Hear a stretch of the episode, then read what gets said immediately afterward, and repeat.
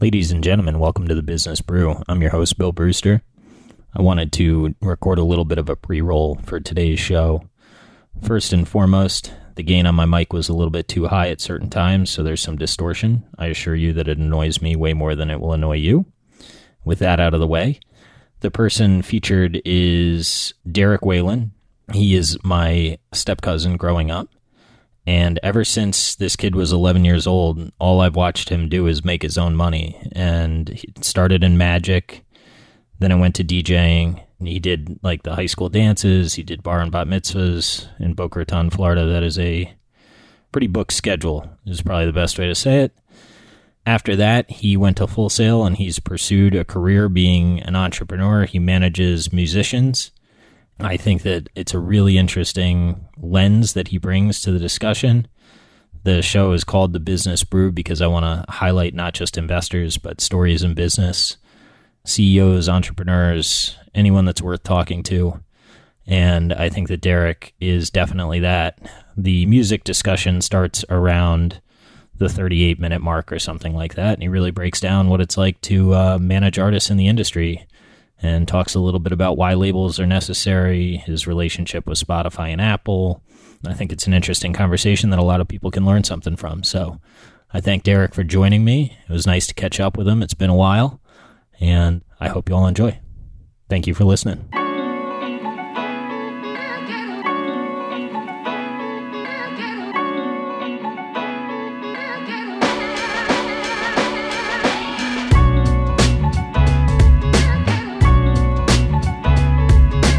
Ladies and gentlemen, welcome to the Business Brew. I'm your host, Bill Brewster. I got a super special guest, my cousin, Derek Walin, ex DJ Derek Walin, now manages artists in the music industry. We're going to talk a little bit about Spotify, the labels, his business, his history as an entrepreneur. I'll probably bring up your start as a magician.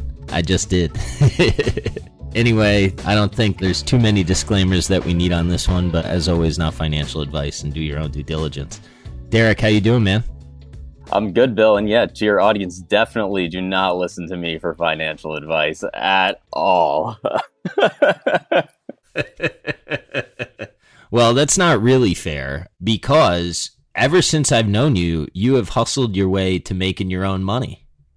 From like, when did you start making your own money as an entrepreneur? It's always been in some form of the entertainment business, and it started doing magic shows for birthday parties and stuff when I was probably 10 or 11 years old. 50 bucks a show, 100 bucks a show, a little extra for balloon animals, stuff like that. If I recall correctly, you abused your brother and made him your labor force without paying him. Is that accurate? Not only my brother, but my parents as well. My brother was my early roadie at about eight years old. He would show up and I would have him like lugging a trunk of magic tricks. And of course, my parents were my drivers that would drive me around wherever I got booked. Were they your booking agents or were you doing your own booking? I think most of it was going through me, but at some point somebody wrote an article in like the Palm Beach Post or something and put our home phone number there that was like, call the Walins if you want to book Derek for your children's birthday party. And I mean, I'm like 10 years old. So then, like, the phone starts ringing and it's, hey, uh, I'm calling to book Derek for my birthday party. And, you know, whoever would pick up the phone would kind of handle the booking at the time or pass it off to me. So it was pretty funny early experience in the amateur entertainment biz. Indeed. And what, you were like, how many weekends a month were you working? Because it seemed like you were always busy.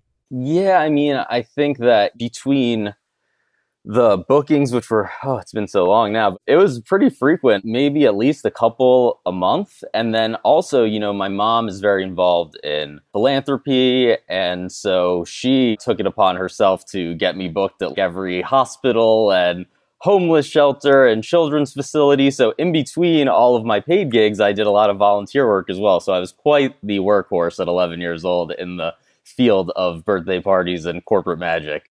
What was your favorite trick to do? My favorite thing to do was I loved up close card magic, doing card tricks. Yeah, you were good at those. So those were my favorite because it was like right in your face, but it was hard to kind of do a card trick on stage. I don't know how at like 10 or 11 years old I was getting into these rabbit holes, but I kind of became obsessed with these card musicians. Now I'm saying musicians because I'm sw- I'm moving ahead, but magicians who were able to basically do a card trick at a huge scale on stage and like do a really little trick but make a big show out of it in front of a crowd. So I started I didn't develop this trick, but I started developing my own version of a trick where basically somebody would pick a card I'd bring them up on stage, I'd have them pick a card, and I was 11 years old, so I would pretend that I was messing up the trick, and I didn't know, and I screwed it up, and I couldn't figure out what their card was, and then I would throw the deck of cards against a wall or a big surface, slam it out of crazy frustration, and their card would be taped up on the wall or on the ceiling or whatever it was, and then it evolved, then I would start doing stuff like having them sign the card. I would have them sign the card and rip it up, and then I would throw it, and then their card would be there except for the one piece that was torn out that I would then hand them and see if it matched. And I would kind of expand on that. That was probably my signature trick as an 11 year old magician. How did you get it to stick on the wall? I was always impressed with that trick. You would do that at family gatherings, and I always, my mind was blown. Tape, Bill. Tape. I mean, I guess that makes sense. How do you make sure that it hits the wall the correct way? It's in the throw, right? I had to practice the throw. And, you know, back to my brother as an assistant, sometimes what would be really effective is if I had him hiding out on the other side of a window or something. So then I could throw the cards at the wall and then he would stick it up on the other side of the window exactly when I hit it. So then the card went through the glass. The parents and grandparents would lose their minds. They would not understand what was going on there. Yeah, that would be mind blowing. Magic's fun. There's a lot of metaphors for life and entertainment and the broader showbiz environment that I learned early doing magic and getting up in front of people and entertaining them and what's the best way to say not deceiving them but deceiving them for you know putting on a show putting up the facade showing the fun side of things giving everyone the glossy image while you keep the behind the scenes stuff behind the scenes and that's a lot of what we do in all aspects of showbiz as you might imagine yeah, for sure. So when did you get into DJing? Because that was closer to high school, right? Yeah, more middle school. So I pretty much seamlessly transitioned from doing magic shows every weekend of maybe fourth, fifth, sixth grade to then immediately DJing almost every weekend from when I was 12 to when I was 18. I DJed at least one or two bar mitzvahs, weddings, or corporate events a weekend without fail. And again, that was early on before I could drive. My parents were my roadies again. It was a lot worse for them in the DJ world because they would be picking me up at like midnight or two in the morning or whatever, West Palm, Miami. But my parents were staying up all night to come pick me up from DJ gigs. But that kind of started when I was 11 or 12. And it was just like a natural progression as I got deeper into music, as I kind of knew what was going on in the world more, and also kind of was getting closer to being a teenager and magic wasn't the coolest thing. Yeah, no, it was tough to get girls as a magician, huh? Yeah, I mean, and honestly, though, now people look back and say, oh, you were a DJ. You must have been so cool back then. But when I was in middle school and high school, being a DJ wasn't as cool as it is now. It was kind of like being part of the AV club. You were the guys that would set up the audio gear for the assembly and maybe get to play a song. So, and then do the dance. So it wasn't as exciting, but I did kind of get ahead of the curve and I got to soak up some of the DJ coolness, right or wrong, at the height of DJs becoming in vogue a little bit later on in my career. You did school dances, like you said, though. You did some pretty big high school dances, didn't you? Oh yeah, I mean, when I was in middle school, I was DJing the proms for the local public and private high schools in town, and even DJing when the not there weren't really any local nightclubs, but when a nightclub in West Palm on Clematis Street or somewhere in South Beach had like a teen night, and they were trying to get kids from Boca, Palm Beach area and they were trying to get the high school kids. I would DJ, but I was like 15. But yeah, definitely the bread and butter at the time was school dances early on, but then heavy with the bar mitzvahs and weddings in South Florida through all of middle school and high school, definitely. Bar mitzvah season's the best season. You know what? In Boca Raton, Florida, it, it never stops. It's, it's evergreen. Yeah, it's a good gig. it's a good gig for sure. I used to love bar mitzvahs. Manischewitz was my go-to at the time. You know, I do miss DJing all of those private events because compared to clubs where you're like there till four in the morning, you have your general manager screaming at you like the athletes want rap, the Euros want dance, the ladies want Rihanna, and you know, there's vendors and there's customers and there's action. It's like when you do a wedding or a bar mitzvah, you're done at 11, they feed you, they tip you, you're giving them the best day of their life. It's great. Yeah, everybody's happy with you. Yeah, it's a lot of fun. so you moved on, you went to Full Sail, right? Yes, I went to Full Sail in Winter Park, Florida. What was that conversation like with your parents?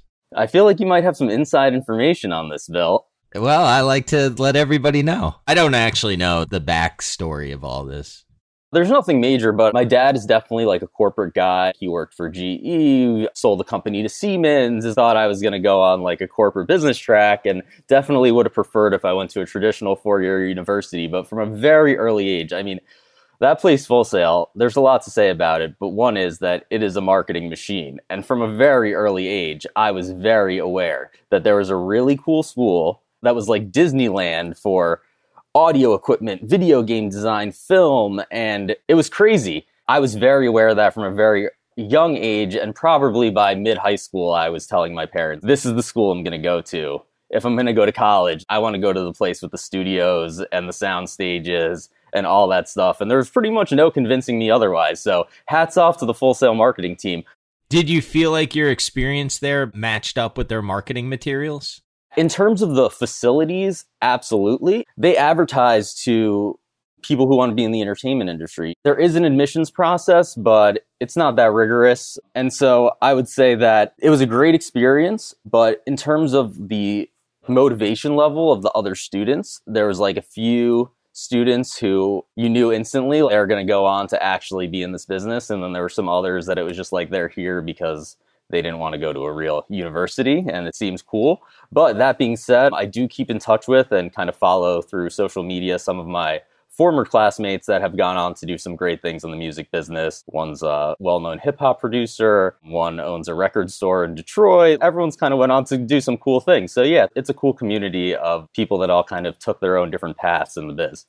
A guy I know that worked at Disney Animation was at Full Sail for a little while. So the thing is, I was in the audio engineering program, which was like learning about recording studios and software, and that was amazing. And then I was in the music business program, which was okay, but what I think where Full Sail is amazing is in the computer animation and video game design. That stuff, I mean, I would walk by some of those labs and see those guys. It looked like a stereotypical movie. It looked like they were shooting a movie and it was all fake. There were guys in clusters typing on black screens with white lettering, and then above them would be rendering monitors of crazy dragon video games. I was like, they really do it like this? This is crazy. So it's a cool place, definitely. You know, it's a cool thing to check out. Do you have Disney Plus? I do, yes. The making of Frozen 2 is like a very cool documentary. Oh, cool. I would like to see that. I actually have only watched on Disney Plus two programs the Taylor Swift concert film, I guess you would call it. this you shouldn't admit to. It's research. I'm in the biz. She's actually quite good. Yeah, she's a great songwriter. Her most recent Quarantine two albums are pretty cool stuff, I have to say. What happened with this second one? The second one feels like B roll. I think what really happened is that first album, Folklore, you know, she was collaborating with Aaron Dessner from The National and Jack Antonoff. And they did this album, and it was kind of a departure from what she normally was making. And it was very well received. And yeah, I thought it was excellent. And I mean, I'd never honestly listened to a Taylor Swift album front to back before, and I thought it was excellent. And then the next album, Evermore, the general critical consensus, I listen to a lot of like music criticism podcasts and read a lot of music critics. The general consensus was that it was kind of like the leftovers. But really, when you dig into it a little more, if you start being a nerd and reading the liner notes like I do, you would know that folklore was really made remotely. Taylor was at home, Aaron was at his studio in New York. York. Maybe they got together a few times, but there were a bunch of different recording locations. But then Evermore was all recorded at Aaron Dessner's house at Long Pond Studios, where they filmed that Disney concert film. So it seemed like what happened is they all got together to film the folklore movie for Disney Plus, where they got in the studio and basically performed the songs from the album. And then it seemed like they stayed a little longer and were having fun and said, hey, let's like stay in this groove and keep making music and kept making more songs in that vein altogether. And so it was kind of like a continuation of that. It's like the folklore Evermore era, like the folkmore era, I think is like what a lot of the, the, uh, Taylor fans are calling it. That's interesting. So it's like they just kept vibing.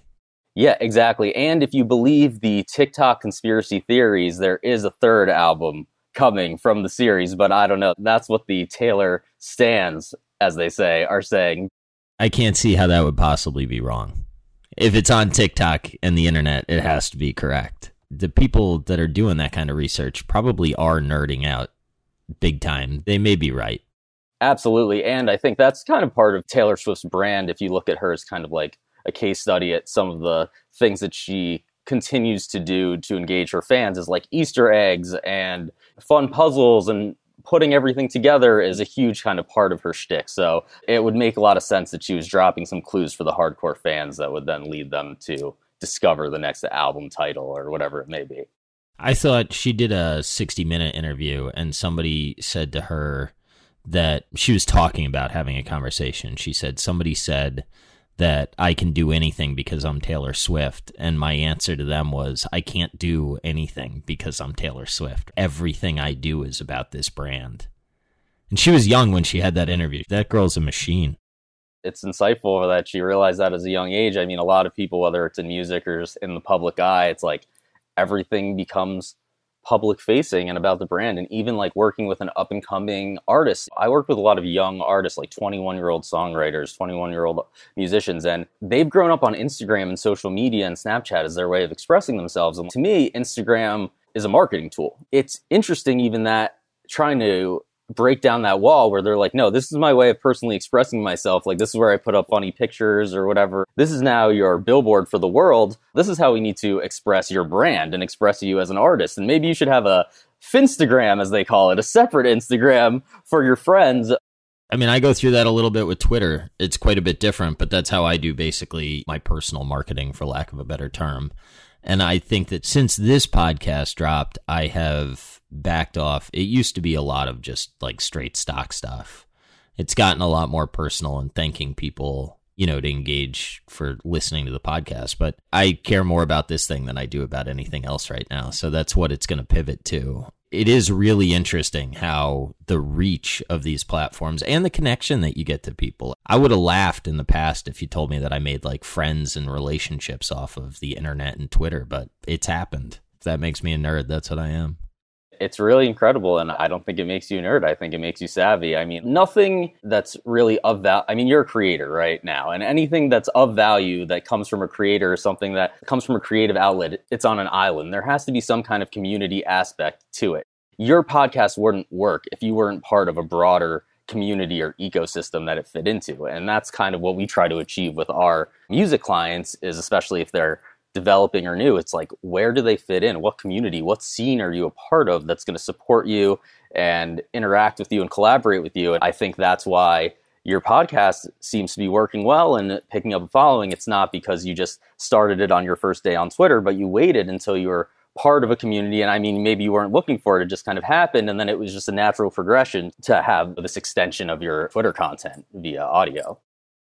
No, that's right. And I do another podcast, and that sort of introduced me to the medium. There were just some things that I felt were lacking in other things. And I said, all right, well, let's get on here and see if I can do something that people like. And they seem to like it, and I like doing it. So it continues. When you're building, so taking a step back, but before you started, or was it concurrently, your management company, you were DJing in Miami, right? Yes. So kind of the trajectory was I had been doing like the private event stuff as a DJ in, in high school. And by the time I was probably a senior in high school, I started getting a little interested in the club world and wasn't old enough to go as a patron. I'm sure that kept you out. Yeah, but I was able to do my research in other ways and managed to get in uh, even some gigs. You know, they wouldn't ask you how old you were if you were booked to DJ there. So I would start working my way into a few clubs in South Florida or bars. And then by, when I went to college, again, about community and having an ecosystem. Even though I went to school in Winter Park, Florida, which is right outside of Orlando at Full Sail, a lot of kids that I knew from growing up in South Florida were attending UCF, University of Central Florida, in East Orlando. It's like, I think it might be one of the biggest schools in the country by attendance. Yeah, that school's massive. Their football program was starting, and it was kind of starting to become a quote unquote real school and not like a commuter school like some of the other Florida schools. I was wondering when that started. So that started when you were in college, roughly? Yeah, they were just getting college. I know nothing about sports, but their football team went into semi legit division or something or conference, and things were starting to pick up. They just built some new arenas and stadiums, and there was kind of a big influx. It was around 2007, 2008.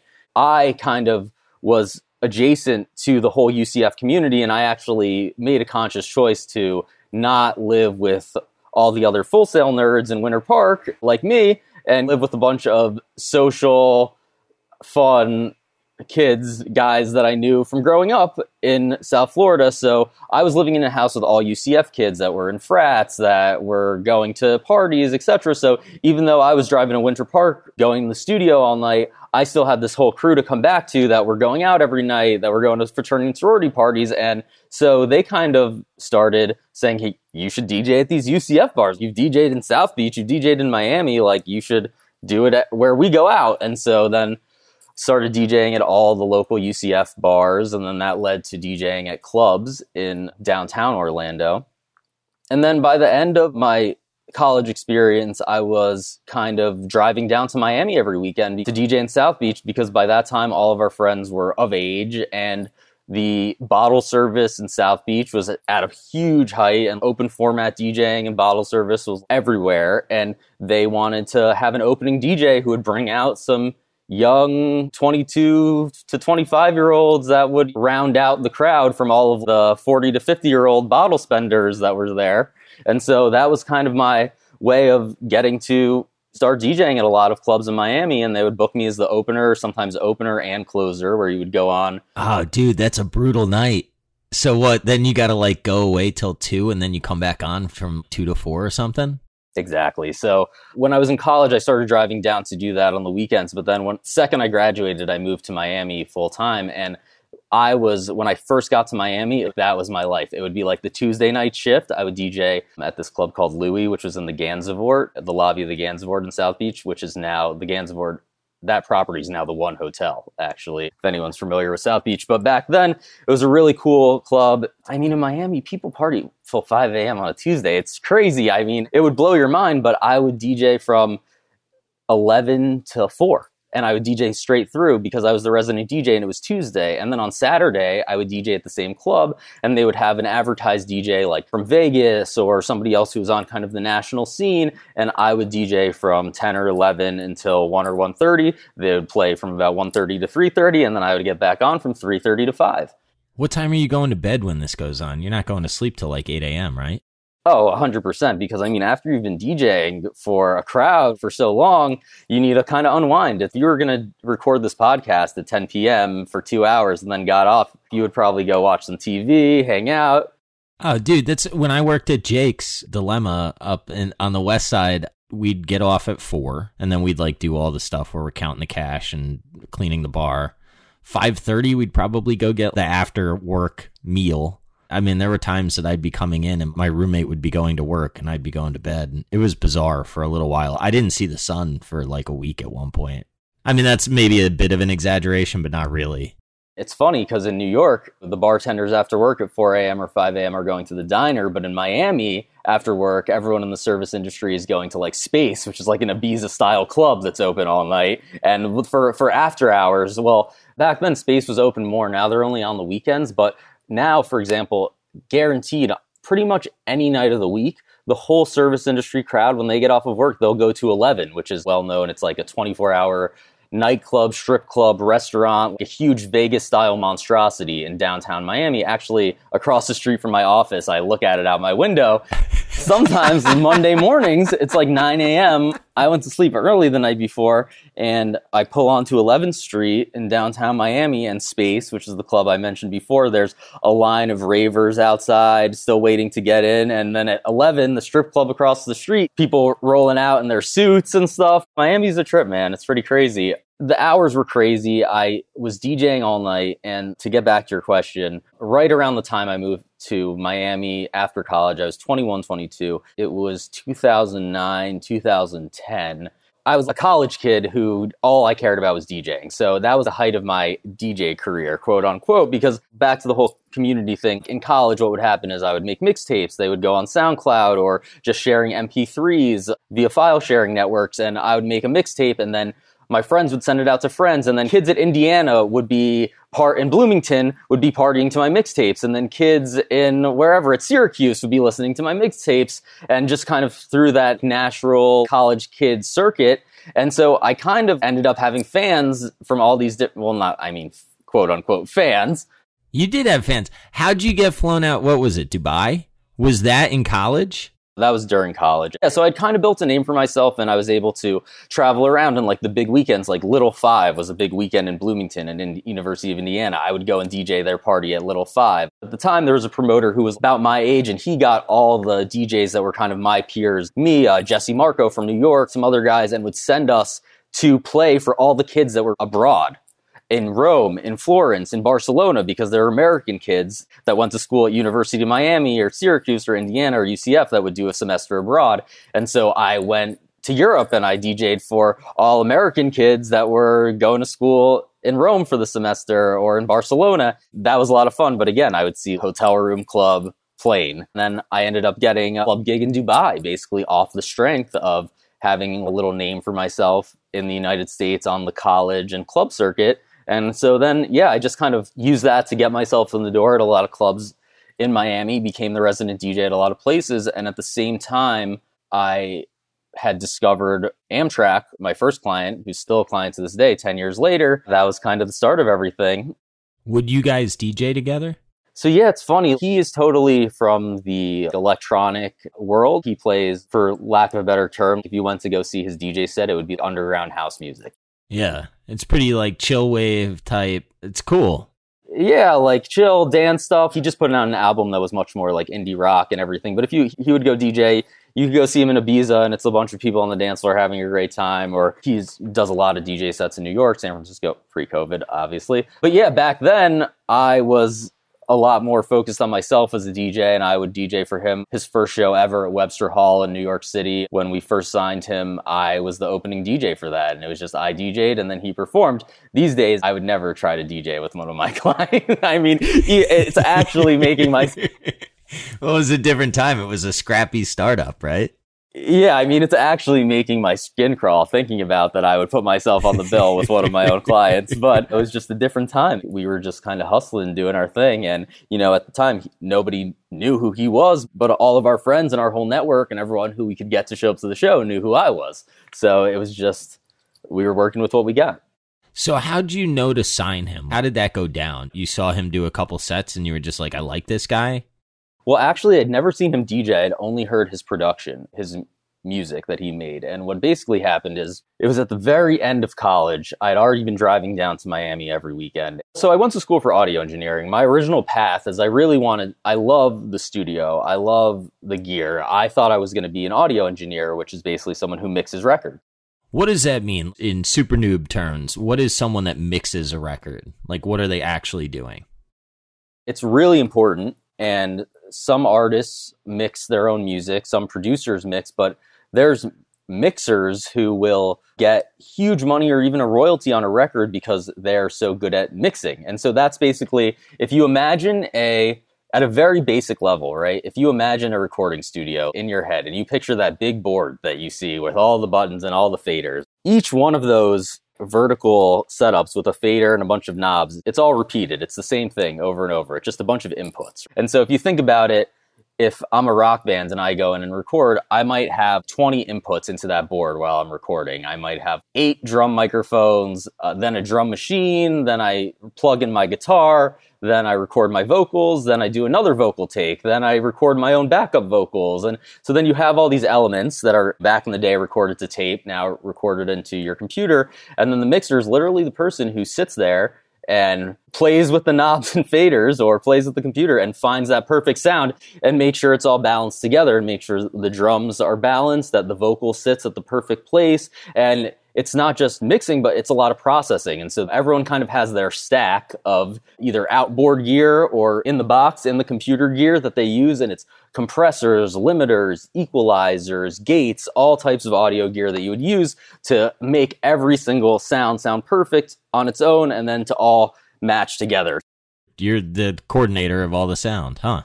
Exactly. And then there's another person who masters it. And so basically, what you would do is on an individual song level, you mix the song and you bring all the instruments together, right? Then you might have a full album of songs. They're already mixed and they sound good, but then the mastering engineer, they basically do something similar to what the mixing engineer does, but they only do it with the main mix, with the left and the right. So the mixer will take a hundred tracks and either on the board in real life or in the computer, mix them all together and you get a stereo left and right. That's what you're going to listen to in your headphones. Then the mastering engineer will take that stereo left and right track and then we'll do additional processing to make it sound broadcast or radio ready. And maybe they have a whole album and to make everything sound sonically unified, they'll maybe do the same audio processing in a very light and nuanced way across the entire album. And that's the mastering process to kind of make it all sound sonically cohesive. So when you're like talking to Amtrac and you thought that you well you did have these skills was your pitch to him come join me and I'll make sure that all that stuff is taken care of or uh, we'll do your promotion how's your career veer into management Okay, so yes, basically I love mixing in the studio. I love the gear. I love recording. Dude, I'm just thinking real quick when you got to sit in Dr. Dre's chair that must have been sick for you. I told you that story? Yeah. Yeah, that's pretty cool, right? Yeah, that's insane. I mean, given like what you like to do and to be in that chair, that'd be nuts. But I do have to give a disclaimer that wasn't because of any special accolade or because I was deserving of it. What actually happened is I had a client who was being wooed by Interscope Records and they have Dr. Dre's studio. They have a full like compound and they're like, this is Dr. Dre's studio that we built for him. Do you guys want to sit in the chair behind the board? So, but I mean, hey, that really worked. yeah. By the way, you can have anything that you want that we have. yeah, we ate that up. We're like, you don't need to give an advance. Can we just meet Dr. Dre? That would be cool. Wasn't that about Amtrac?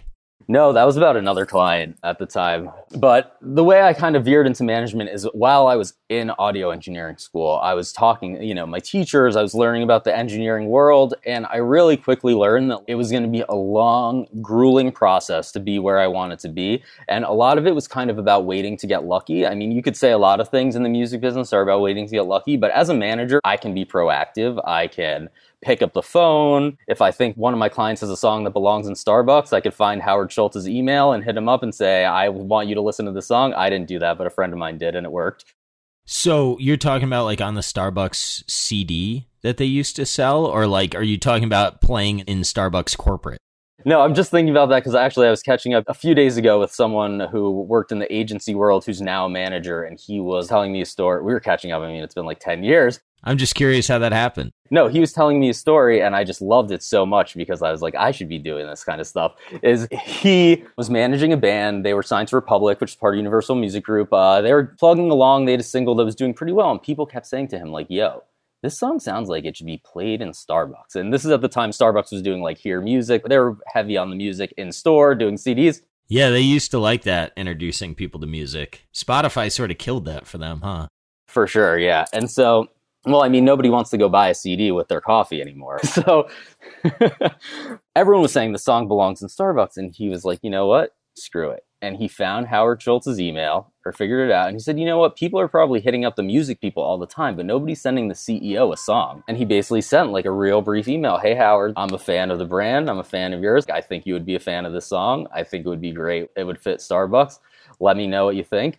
He said within 30 seconds, he had a reply from Howard Schultz love the song and CC'd whoever from marketing, music, whatever. Instantly, the song was being played in Starbucks, and that kind of he was just telling me that and that was just a little smart hack instead of hitting up the music people that are getting pitched like no one's hitting up howard schultz with a song but if you've seen an interview with that guy he probably appreciates a good rock song every now and then. I was just thinking about that. As a manager you can do stuff like that. As an audio engineer and a mixer you're kind of at the mercy of first you're like an intern at the studio. First you start sweeping the studio. Then you have to wait until the assistant engineer calls out sick and then you could be the assistant engineer. Then you're the assistant engineer for like 10 years and then you might get a chance to mix a record. And the only way to really get somewhere quickly as a mixer is if you're like making the opportunities happening yourself and really doing stuff on the business side to then get those opportunities. As I just learned about, I was like, you know what? I don't want to wait forever to be working with great musicians. I don't want to be sitting around in a studio all day. That's what I've been doing, just waiting for an opportunity. I feel like that's what I've been doing in school. Like, I'm good at getting my name out there, at marketing, at talking to people, at putting a team together. And as I was learning about the music business, I felt like, you know what? I really want to discover artists and I want to be an A&R guy and work at a label. So an A&R guy is a person at the label who signs the acts and then they help them make the record. If I'm Justin Bieber's A&R guy, then I might have not been the person that signed him, but I'm the person at the label who is not really the project manager, that's separate, but like the creative project manager. You're going to get in the studio with this producer. I'm going to give you songs from this songwriter. You're going to try recording this. Let's and I really wanted to be an A&R guy. I went, I got an internship while I was still in school at Atlantic Records. I was the assistant to the senior director of A&R for a summer in New York City. It was a great experience. I kind of got plucked out of the intern pen and got made an assistant to the senior director of A&R and I got to sit in his tiny office and listen to all his phone calls and observe how he talked to artists. What's that guy's job like? Is he just getting pitched all day long? Yeah, so now he actually doesn't work at Atlantic anymore. Now he's a manager and manages like one of the most successful pop producers that's out there, and so he's doing great. But yeah, an A&R guy, he would get calls all day from lawyers, managers, whoever trying to pitch him acts, and then also from managers of songwriters and producers would either come into the office or on the phone and try to pitch him songs and say, who are you looking for songs for? Like you need songs for, you know, I don't remember who was on the roster at the time, but you need songs for Alicia Keys. Check out this one from this writer I manage or this writer I manage, trying to pitch songs. That makes sense. So he's brokering the songwriter and the artist. Yeah, so he's representing the artist on the label's behalf on the creative side. So he'll kind of facilitating creative music making with songwriters and producers for the artists on his roster. I sat there and that was a huge education. I learned how he spoke to artists, his demeanor with artists when the artists were playing the music, how to talk to executives, how to talk to just all the different stakeholders. And that was huge for me. And I kind of came back and I was like, all right, I'm going to be something like that.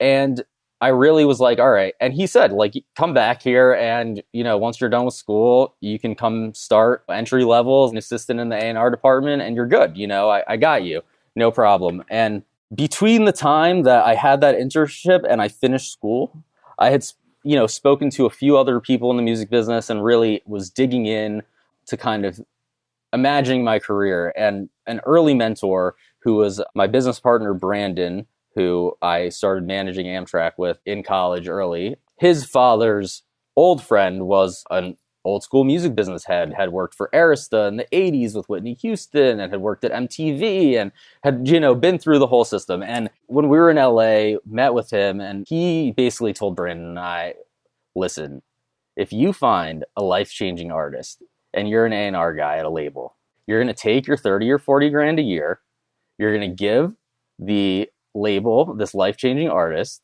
They're going to make potentially millions of dollars off this life changing artist, and you're going to be on your salary. Maybe you get a point, an A and R point they call, it, and you're incentivized, and you get a piece, but not until you're like a senior director or like a vice president. An entry level A and R, you got to prove yourself before you start getting a piece. So he basically said, when you find the artist that you think you would sign to a big label like that, that would be good enough, you should just be the manager.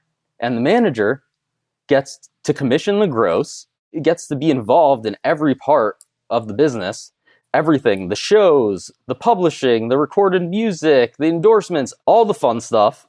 And you can start making money instantly and you're totally in the driver's seat. And then once you do that, you can do anything once you're established as a manager, you could always go work for a label. Yeah, go find somebody.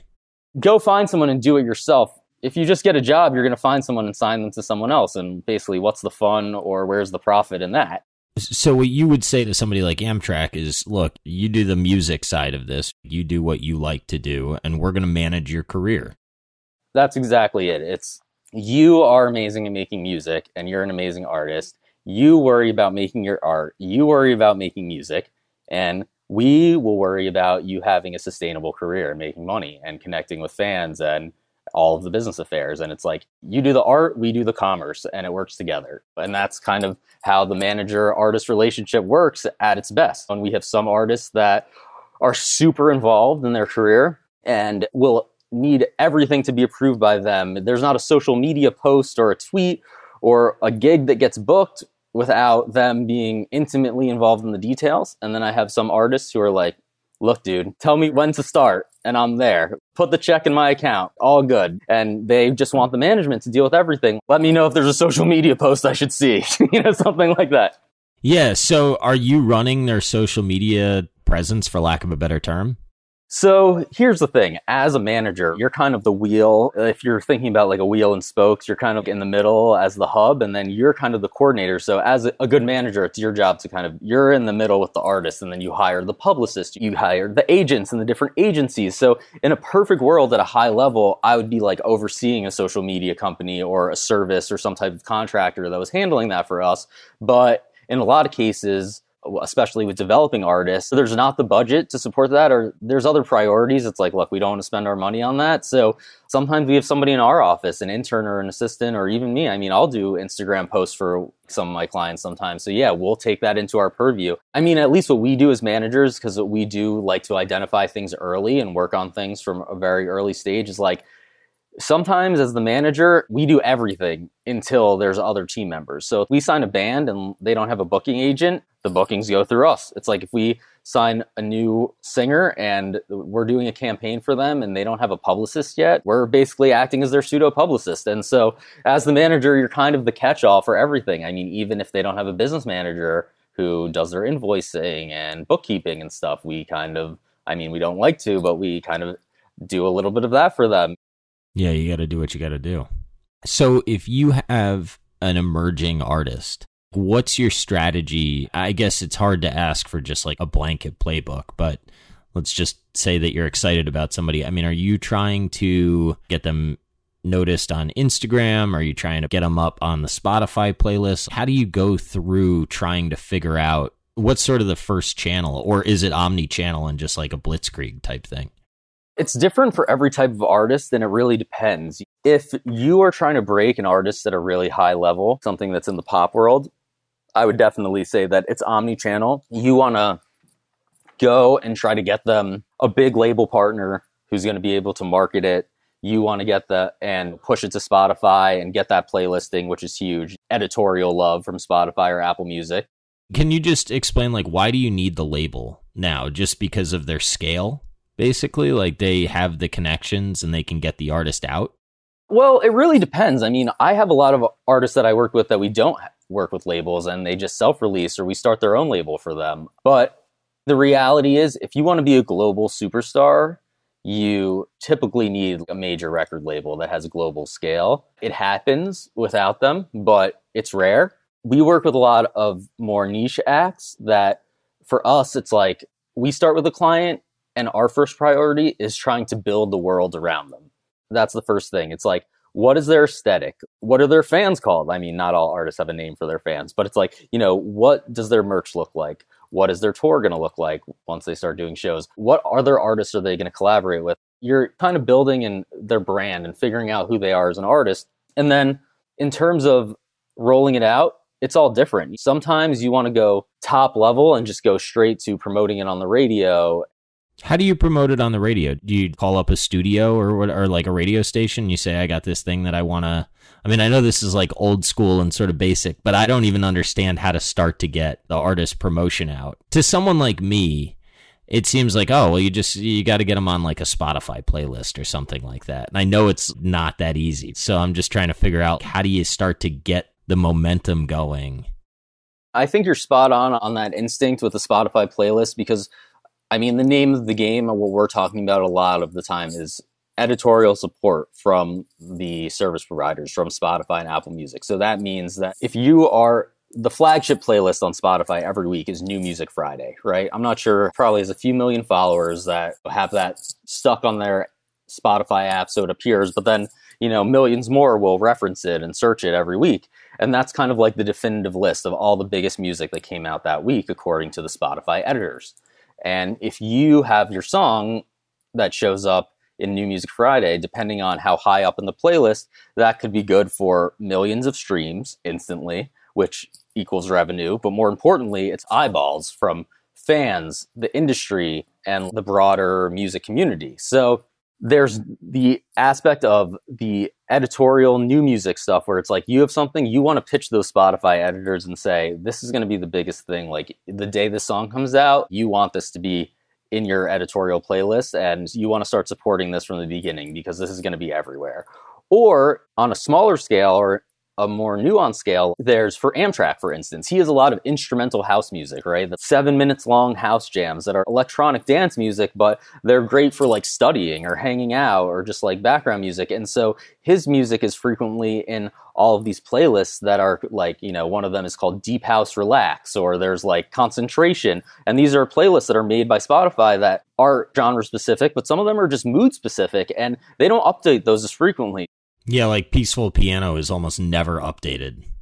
Exactly. And so there's Amtrac songs that he controls the rights to that came out on his own label that have been sitting in some of those deep house relax playlists for it could be like months or a year and people are listening to that when they're studying in the car and it's unlike when you bought a CD and it's front heavy and you might have got that 10 bucks up front when you're streaming you get a few pieces of a penny every time but it's forever. And so for us back to your question with a lot of artists, the way at least we kind of look at it is look, some things are a slow burn that will get discovered years later or months later. But in most cases, you kind of have a finite window of the release of a song, which is kind of like the single cycle or the album cycle. If you think about the old school, like the general promotion cycle of when you have new music out, you kind of have that limited window to thrust the song or blast off the song into the ecosystem and the cultural consciousness and make that song something and make people aware of that song and make people connect with that song and hear it. And if you can get enough awareness in that first window of when it comes out, chances are that song will then always generate revenue. Depending on how big you can get it when it comes out. If you have a big hit song, if you have the biggest hit of this week or of this year, better yet, chances are that song will continue to live on. If um a 16 year old right now, and I love Taylor Swift. I had my first crush to August by Taylor Swift, and I'm thinking about that when I'm thinking about this girl that I have a crush on. When I'm 26 and I hear that song, I'm going to be thinking about it. When I'm 36, when I'm 4, you know, you grow up, you keep the music that you grew up with. Do you think that tail is as long anymore? I sort of think there's so much music coming out and so much content, generally speaking, that maybe the tail would be slightly shorter. I agree. I think that there's so much competition now and there's just so much saturation of music and it's interesting i don't know the actual numbers off the top of my head but i'm pretty sure that about 80% or 70% of the music that's consumed is catalog and older music and then about like 30% of it is newer music. But out of that catalog stuff it's so spread out. It's vast and wide there's so much different stuff that people connect with in terms of older music or music that's already come out. But in terms of contemporary music and the stuff that the kids are streaming, it's so concentrated. There's like 600 songs that are getting streamed over and over and over again. And so that's why it's kind of counterintuitive if you're looking at the number of plays on Spotify. A song like Blowin' in the Wind by Bob Dylan, which has been on Spotify since the platform came out and is one of the greatest songs of all time. And you would think people are listening to it over and over again it has maybe 100 million plays or something, or 50 million plays in the lifetime of it existing on Spotify. Yeah, but like Lil Uzi Vert will have like 30 million in a week or whatever, something crazy. Exactly. Like Ransom by Lil Tecca, who's 19 and came out, or 21, and his song came out last year. He has a billion streams on Ransom by Lil Tecca. And it's like Lil Tecca has a billion streams and Bob Dylan has 50 million. So how's that happen? Is a label talking to Spotify's editorial team and saying, we got to get this guy going, or does that happen virally? Or is it a combination? I mean, like everything in life, it's probably in the gray area. It is a combination, but it's very similar to so back in the day when the labels wanted to get their song on the radio and get it played, you would have the promotions department hitting up the program directors saying this Lil Tecca song is going to be the biggest thing. You need to add it. You need to play it on your stations. This is going to be huge. And then, you know, you're selling it. You're like, he's going to be on MTV. He's going to be on tour. He's got an interview with Katie Couric. And then now we're doing that with editorial playlisting and with playlists. So the label or we just signed a distribution deal for our in-house label. I mean, that's the main thing. We're going to be hitting up our distributor when we have a release saying, if it's a rock release, we want you to talk to the rock editor at Spotify and at Apple Music. Or if it's a hip hop release, we want you to target this person. And they're doing the same thing. And they're reaching out to these editorial playlisters and music editors and saying, look, we have a new project. It's going to be huge. We've already got this, this, and this lined up, and you guys should support it. You guys should be a part of blowing this up. And sometimes there's a little rivalry between Apple and Spotify too. So, like, sometimes if one of them is starting to support an artist early, then another one will say, if we like it more, we want to give even more support. Apple will say, oh, they're getting a lot of love on Spotify. We're going to kind of ignore them a little bit. So it's, it's kind of like the typical politics, like in any business and with vying for limited amount of spots and viability. I mean, to their credit, the streaming services, I would say, do their best to try to I don't know how exactly they get, but they do try to be fair. There are plenty of music industry blogs that will do an analysis of music of New Music Friday and say there's three songs from Warner, there's three songs from Sony, there's three songs from Universal, there's three songs from this indie there, and you know you could tell that they're trying to spread out the love amongst all of their partners. But yeah, I mean, I would not want to be one of the editors at Spotify getting bombarded on all sides. Well, you might get a lot of dinners. That's true. I had a teacher at Full Sail who was telling us about all the crazy things they would try to do to get radio programmers' attention back in the day. And I mean, I'm sure some of the same stuff goes on now. What's the difference between a distributor and a label?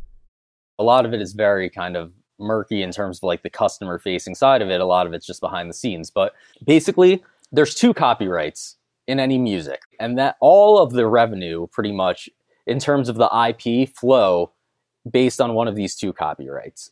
There's the sound recording or the master recording, and then there's the publishing or the composition. Let's start with the composition or the publishing. That's the sheet music. That's the words and music on paper. So the original publishing companies were literally like companies that printed sheet music book.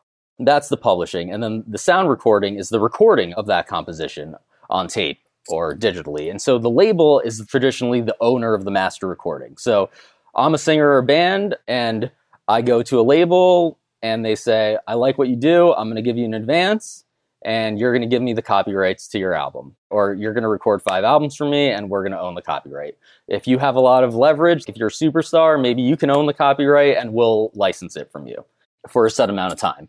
But generally, the label owns the master recording and then the publisher will partner. Most artists will if they're a writer too, they can get a publishing deal and have a publisher basically co-own or own their publishing copyrights, or they can control it themselves. The distributor is who the label uses to basically distribute the music to the streaming services and the stores. So really, it is just kind of an old model because it's from back in the day of physical products. So you might say, why do we need a distributor? Yeah, it's like office space. What would you say you do here? yeah, exactly. I'm a distributor. So you take the physical product? No, not the physical product. I'm a people person. Exactly. And that's really what it is. The distributors are really more of like a relationship middleman. So we have a label in house at our company. We just signed a distribution deal with The Orchard, which is a wholly owned subsidiary of Sony. It's part of Sony Music. That's where if you have an independent label that Sony Music distributes, your distributor is The Orchard. Basically, what that means is I can go out and I can sign music, I can sign artists to our label, and then the orchard is the distributor. So they then take a distribution fee, a small fee. We create the music, we own the music, then we send it to them. They make sure it gets on Spotify, Apple, all of those places. Now, there's a lot of DIY distributors like DistroKid, which is actually owned by Spotify. There's TuneCore, CD Baby, United Masters, which is owned by Steve Stoute, who's a former manager and CEO of Translation Ad Agency.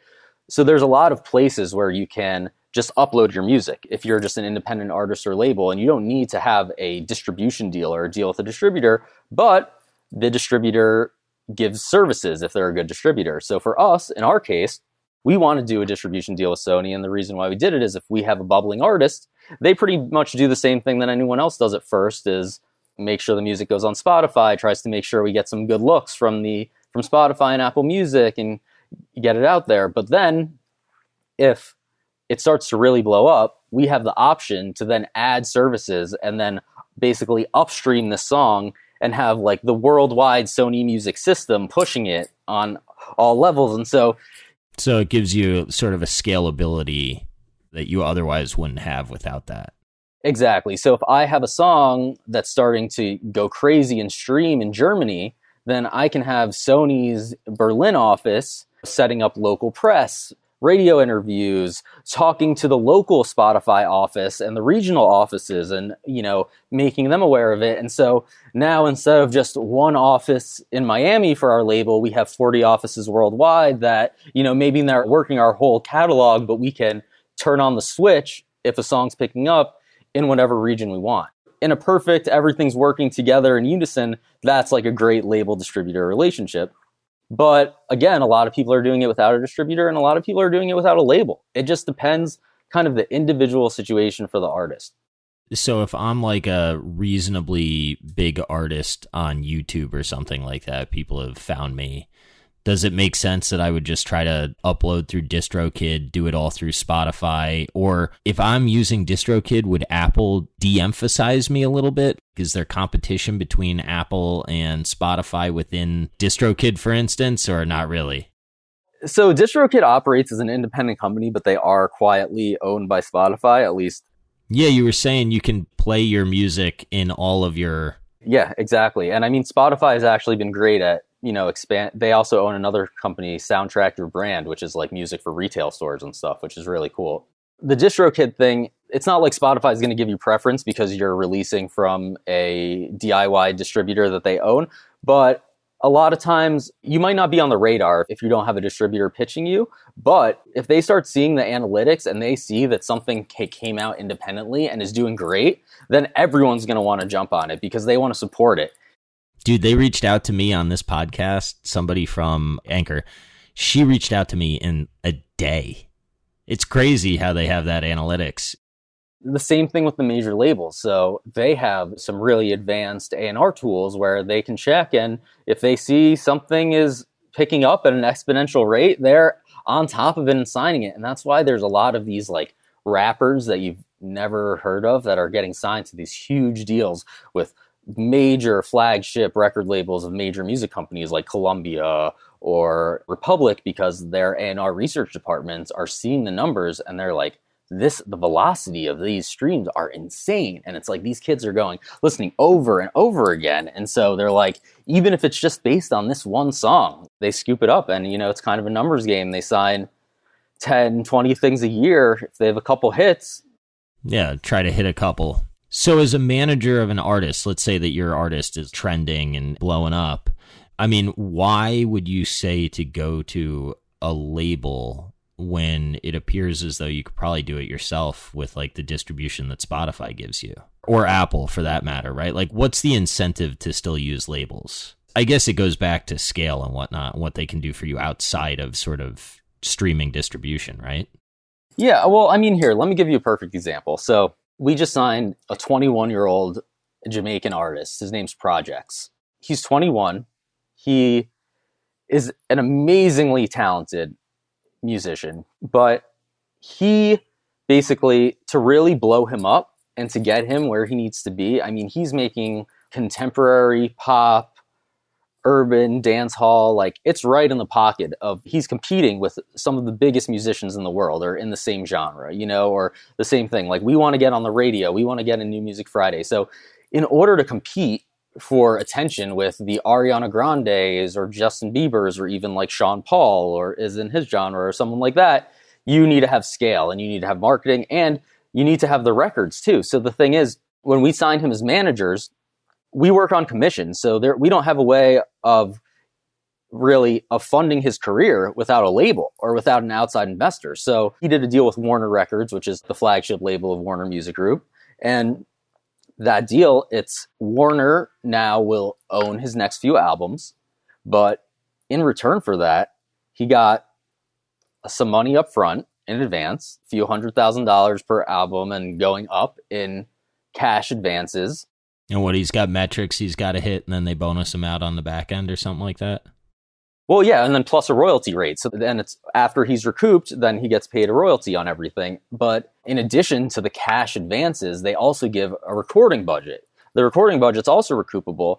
But basically, we have a public company, Warner Music Group, that's going to now give us definitely hundreds of thousands if they continue to option millions of dollars in cash advances and also recording support. So that means, look, like we want for Projexx to break through, one of the biggest things would be collaborations or affiliations. So maybe we want to get ASAP Rocky to do a verse. And that would maybe, because if we want to get on the radio, a radio programmer or a Spotify editor might not put on a project song, but they might put on Projexx featuring ASAP Rocky, or I'm just, you know, throwing out a name. We don't have a song with him. And, you know, that's going to cost $100,000 for that ASAP Rocky verse, either payable to him or to his label, depending on his deal. And so then now we have a way to do that. And they want to do that too because they don't just want to have little songs. They want to have big songs, you know, they're a big company. And so, or maybe we want to get a superstar producer, not even a superstar, but just a really well known producer to get in the studio with them. That costs money. And so, really, we could, if we wanted to, we could have said, like, look, Projexx, John, this is his name, John, like, you're a great guy. Like, we love you. We know that you're going to blow up. Let's just hustle this thing. Let's get in the van and go do shows and club shows and let's try to get on Spotify's radar ourselves and let's do publicity stunts and creative stuff to get things moving. Be like, or, you know, we can do all that with, you know, a million dollars of funding too. And there's a little bit of a trait for some artists. It's like owning their master recordings is like I heard Jay Z say that owning your masters is important. I'm going to own my master recordings, like, no problem. I don't care. You can give me all the money in the world. I'm going to own my work.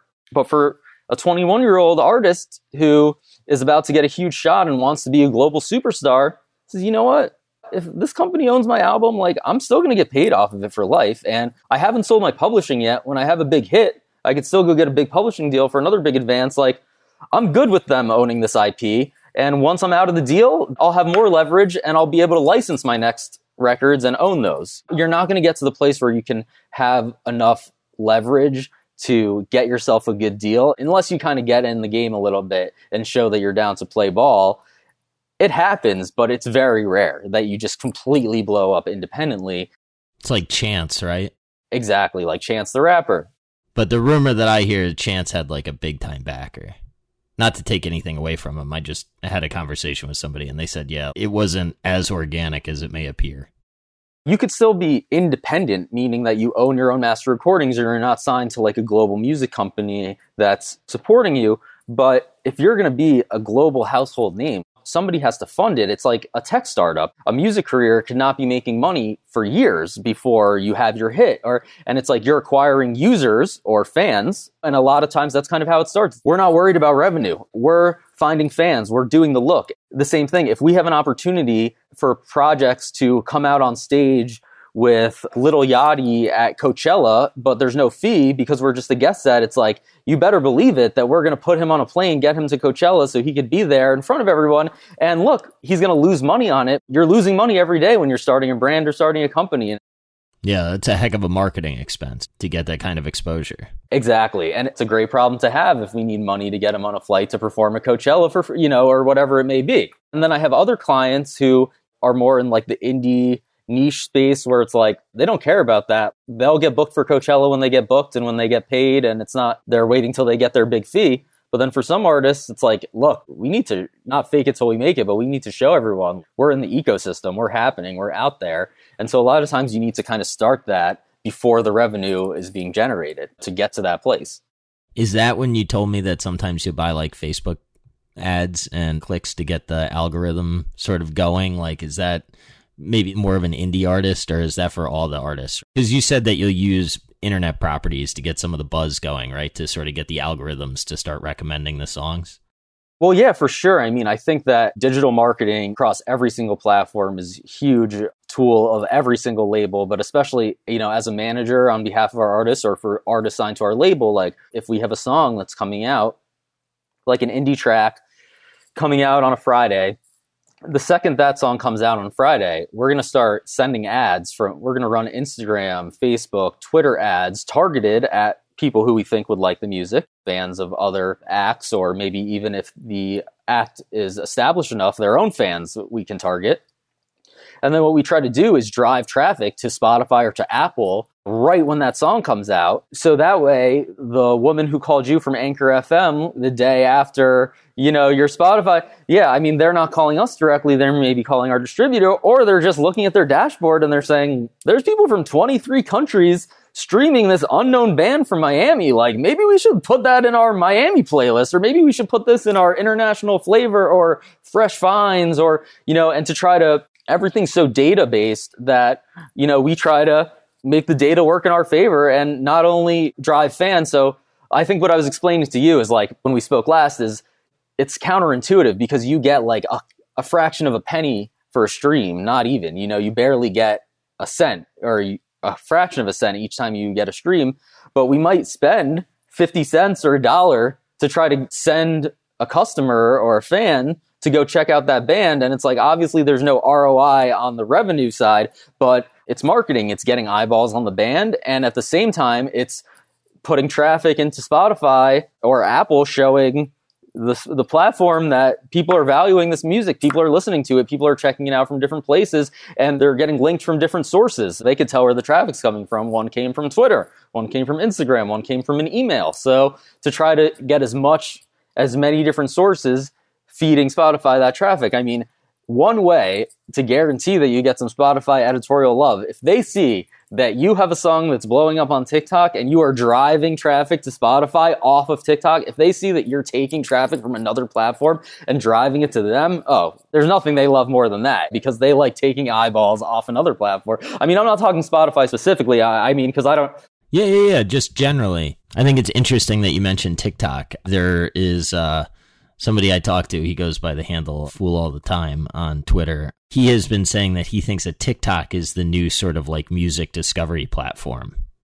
Well, yeah, absolutely. And it has been for quite some time, even in its former form as Musical.ly. It was on the, the major labels' radar. They were already doing so before it was even called TikTok. The three major music companies were aggressively running campaigns on the service why do you think it's so much better than something like Instagram or whatever? Why is it sort of where everything is going?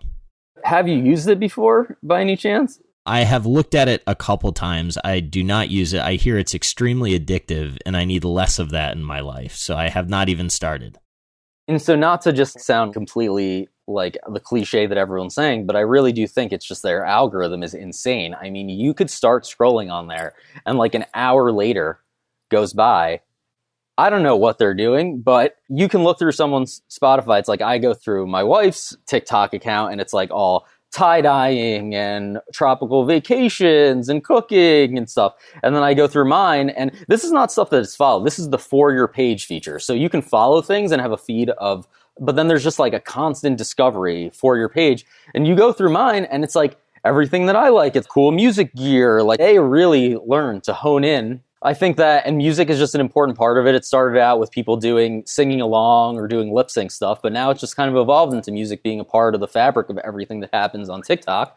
And they've done a pretty good job at integrating the music and letting you know what you're listening to. If it's a real song, it can link back to that artist's official TikTok page. How do you do all the royalties on that thing? Who monitors that? So that goes through your distributor as well, or your publisher or PROs. Basically, there's two, well, there's many different royalties. It's very convoluted and confusing, but generally everything either goes through there's a master royalty that's going to the record label and there's a publishing royalty that's going to the publisher. Pretty much everywhere that a song is played on any platform, there's royalties flowing to both entities as well as the artist. That's crazy. That's so much administrative work to go through. You almost need a distributor or a, or a somebody that like as a manager, that would be overwhelming to manage, I think, without a partnership. If I own my own label, which I do, but if I own my own label that didn't have a distributor, it's very possible to go out and get direct accounts with like Apple, Spotify, Rhapsody, Deezer, like all of these different platforms. But the distributors, they have all the tech, they have it all ready to go. I can upload it in one place and they shoot it out to everywhere. And as new platforms and new things come online, they keep it updated there. And, you know, there's a lot of the not obvious ones. Napster was obviously everyone knows the history of Napster, but Napster was around as like a real streaming service. I think it might still be in some territories, but now like the Napster technology and the Napster music library, like that's white labeled for a bunch of other technology companies. So a lot of places where music appears streaming is like has Napster underpinnings, and so like we still distribute to like Napster as like yeah, and you wouldn't know that, but oh well, if I want my song to be in whatever library or accessible to whatever customer in whatever territory, then it needs to be everywhere. You know, so it's just interesting that the distributors deal with all of that. Napster was crazy. We took a quick bathroom break, so here we're back, and we started talking about the old podcast stats. The interesting thing, so like I hosted on Libsyn. Is that an independent platform, or that's part of it? It's Liberated Syndication, so it's a third party hosting platform. The guy that helps me out, shout out to Matthew Passy, he recommended that I sign up for it. It's been really good. The thing that's a benefit on Libsyn is I don't have to pay for downloads, I pay for what I upload. Hmm, interesting. Okay. I'd rather not have a show blow up and have to pay a bunch of money because of it. I'm not monetizing it right now. So I'd rather not have the risk of having something go really well and then I'm like, oh shit, you know. So wait, just so I have this right, if you put on a podcast through one of these services and then I'm downloading it on Apple Podcasts, they're charging you, or if it's being downloaded off their platform, you mean? The way that it works is the hosting service will charge you at times. I think one of the things that Spotify is working on is they like to market that they have 75% of all new podcasts. So they have Anchor, and that doesn't charge you to host. What they said to me is they said, okay, well, we'll help you place ads. And I think that they take like 40% of the ad revenue or something like that in exchange for not charging you for anything. So what I have with Libsyn is I can control what I pay when I upload it. There's like three other platforms or whatever, and some of them will charge you. They don't charge you to upload the episode but they do charge you to download it. If you were downloading it on Apple, I would have more variable costs associated with my episodes. So right now I have a fixed cost structure, which is basically just personal marketing expense, right? For lack of a better term. The guys at um what is it, Masters Invest or something? I'm pretty sure it's a crowdsourced art, Masterworks. They tried to uh or are interested in sponsoring the show. I don't know that I want to go that route right now, but I appreciated them reaching out. I said, you know, let's talk and sort of see where it goes. But I guess I'm just trying to keep everything sort of like manageable from my end, and then I'll worry about sort of where it goes in the future. That's part of the reason I didn't go with Anchor is as of today, I'm not really interested in selling the advertising, and I sort of like having the control.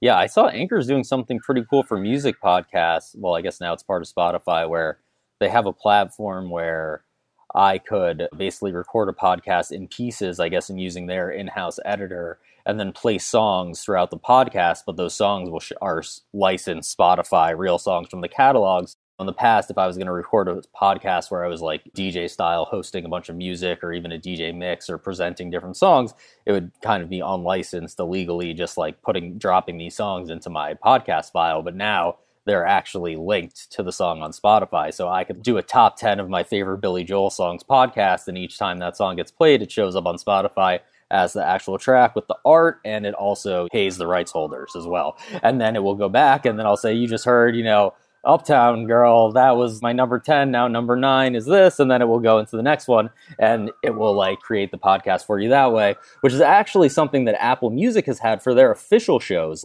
If you listen to any of their, Elton John has a like Rocket Hour and he'll host or have guest people, or Pharrell has a show too, and they'll host on air and then it will go into a song. But if you're looking at your phone, it'll go from the name of the episode to the name of the song and the artwork and then go back. But that's only for the in an official capacity if you have like a Beats One show, which is their Apple Music live radio service, and then comes back on demand. But now on Anchor through Spotify, I guess anyone could do a show like that. So uh, that kind of piqued my interest. I thought that was pretty cool because you can actually pay the rights holders for those songs being used in the podcast.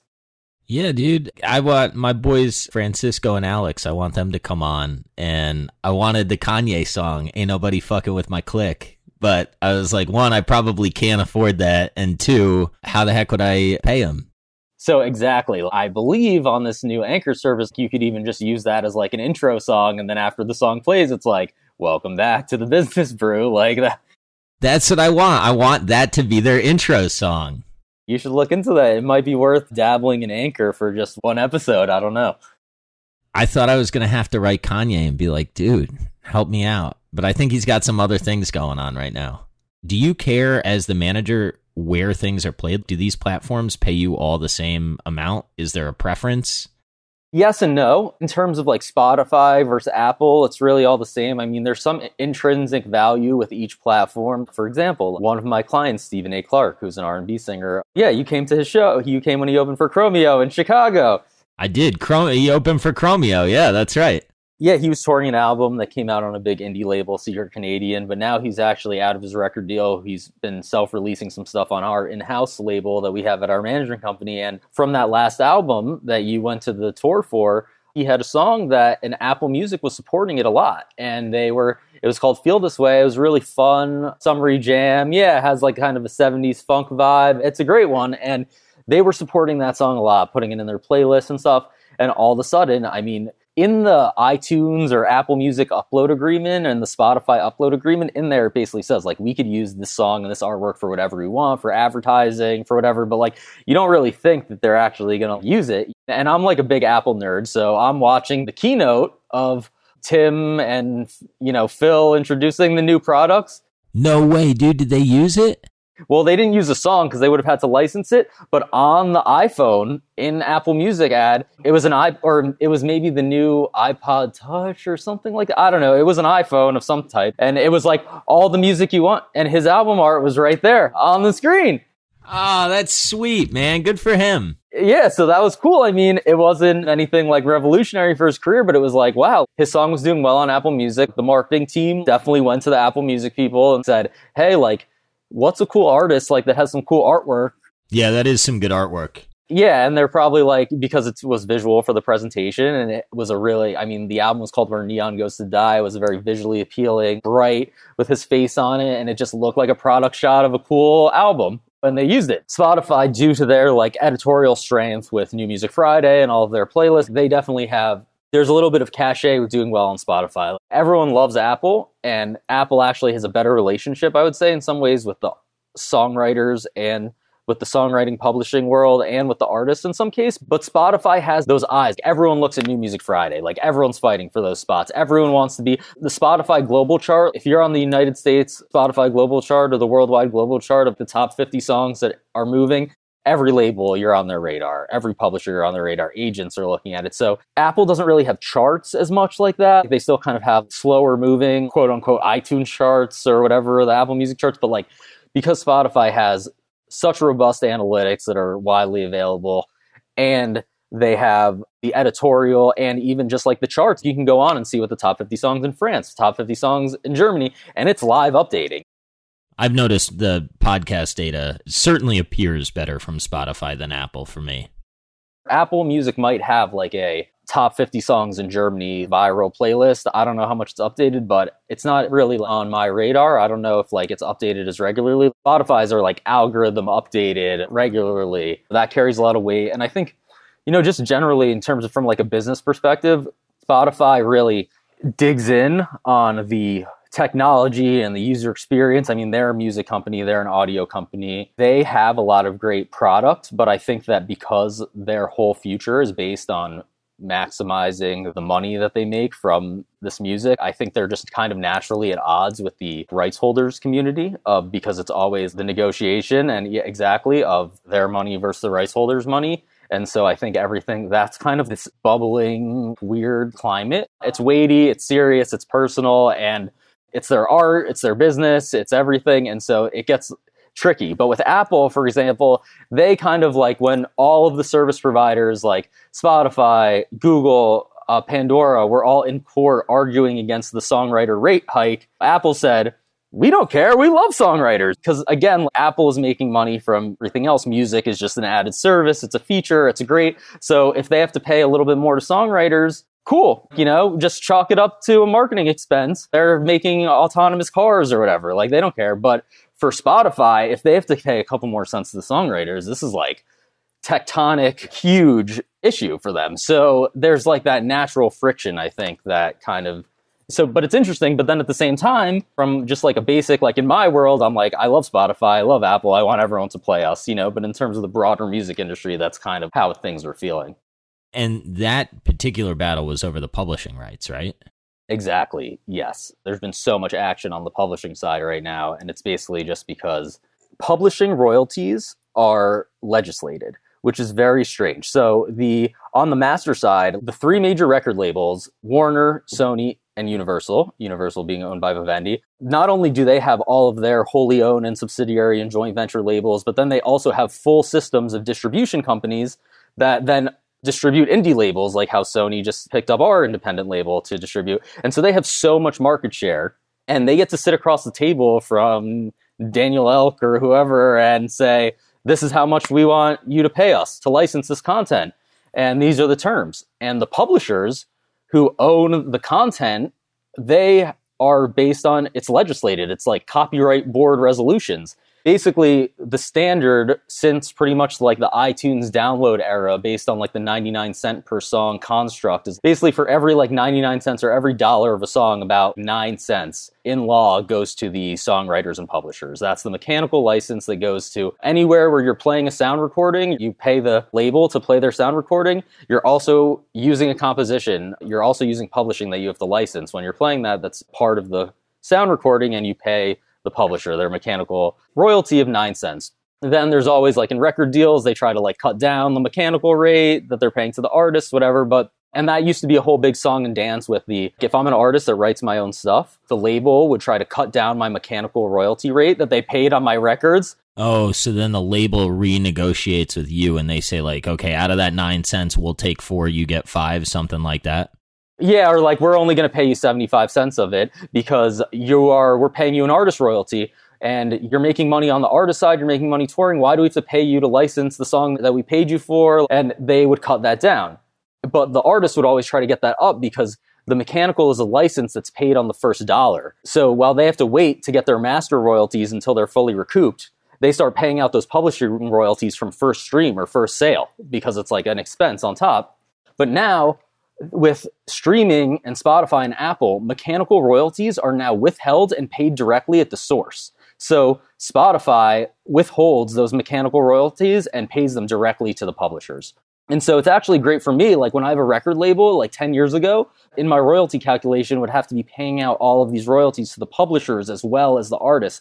And sometimes songs can have like 10 writers and each of them has a publisher, and then I'm paying them fractions of pennies, adding it up. But now Spotify just does that for me and pays it directly to the publishers through agencies. Yeah. So through like third party agencies.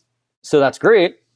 But what's happening is the rate is still legislated. And so those are all being paid at that like nine cent construct rate. Now, it doesn't really make sense if you're a publisher or a songwriter because that might have made sense when it was like the Bob Dylan era when he was writing his own songs. So all the money was going to him. But now, 19 out of 20 songs on the top 20 or uh, 99 out of 100 songs have more than one writer and usually have professional songwriters. It's like a Justin Bieber song might have a couple producers and a couple writers on it. All of them then share that little nine cent royalty. Now, in other aspects of the business, like licensing for film and television and stuff like that, it's much more equal. The norm is 50 50. So if there's a sync for a Ford commercial that's worth a million dollars, synchronization license to use a song in a commercial, Usually, the way that ends up getting split up is half and half 50% to the publishers and writers, and 50% of that to the master owner, the label, and then they pay the artist the royalty off of that. And that makes a lot more sense if you're a publisher or a songwriter or just kind of somebody with common sense. But the reason why, I mean, in my opinion, that it hasn't changed is because the three major publishing companies that have the most market share in publishing are happen to be owned by the three major music companies that make more and recorded music. So the three biggest publishers of market share are Warner Chappell Publishing, Sony ATV Publishing, and Universal Music Group Publishing. Those are all monster companies that make billions of dollars, but not as many billions as they make in the recorded music side. So they could easily change the rates, but then they're just moving the money from their recorded side to one pocket to the next. So to them, the status quo is good. And that kind of leads into now how there's this whole movement with Wall Street getting into buying publishing catalogs because Merck Mercuriadis, who's a famous manager, he started on the London Stock Exchange Hipgnosis Song Fund like a couple years ago. They raised a billion dollars. His goal was to prove that music was an investable asset class, like the publishing of it, because it is a reliable asset. If you have a hit song, every time it's played, every time it's performed, it rings that register a few pennies. Publishing is like the waterfall of pennies, it just keeps coming in. He basically realized that eventually there's going to be a paradigm change and eventually the songwriters and the publishers are going to be able to get more money and flip that paradigm and get a little bit more out of the mechanical license. And maybe it's legislated at a higher rate like this most recent court case that Spotify was against that Apple said they were okay with which was a 44% increase that would take it to about 13 or 14 cents out of the dollar the major publishers never cared to do that. Now, Hipgnosis, and there's another company that's been in the game even longer, Primary Wave. They're more of a traditional company, but they also are doing these big song acquisition portfolios. They're buying up all these publishing catalogs, and they don't own any recorded music. They don't have a label that they're making more money off of. So it's basically a play for as soon as they get enough market share, once they own the publishing to all the biggest hit songs in the world and all the classic hit songs, then they're going to go and say, we need these rates. They're going to have a lot more leverage to negotiate this kind of stuff.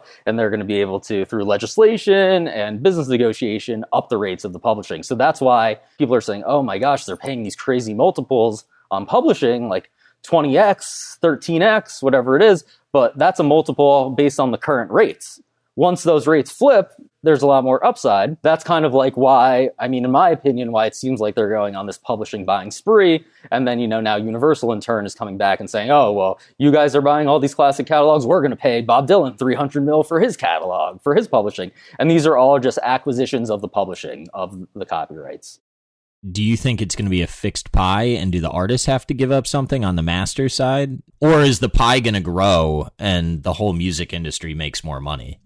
I think it's a little bit of both. So, in terms of statically right now, if they were to flip the rate, then I don't know. That kind of is going to come down to negotiation. If that extra money is going to come out of Spotify's pocket or that's going to come out of the. I don't really know that much about the mechanics. I basically know that the way Spotify works is they don't pay you a set rate per song stream. They basically pay you like a stream share.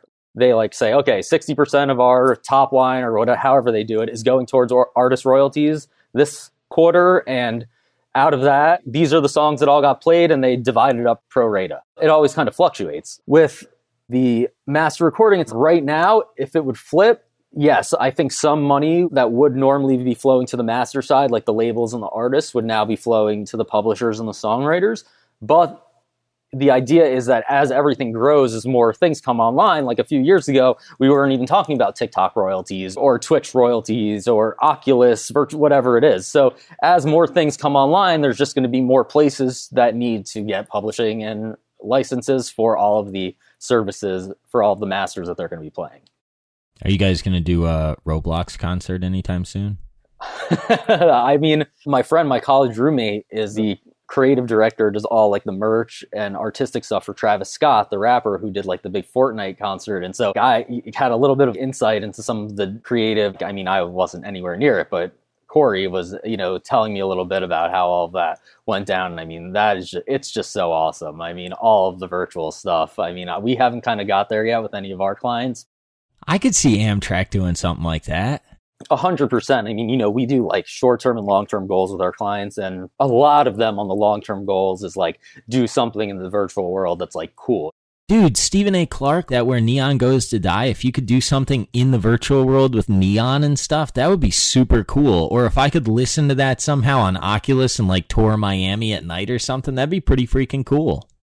I mean, if any of Bill's listeners out there have an investment in some kind of cool VR, AR platform that wants to do some cool music experimentation, hit me up. It's wild the experiences that you can get now. I mean, not to completely go off topic, but I've heard you talk about the Oculus a few times. We can go off topic. This is all just a conversation at this point. So one of my clients walks in the office with the Oculus. I had never worn it before.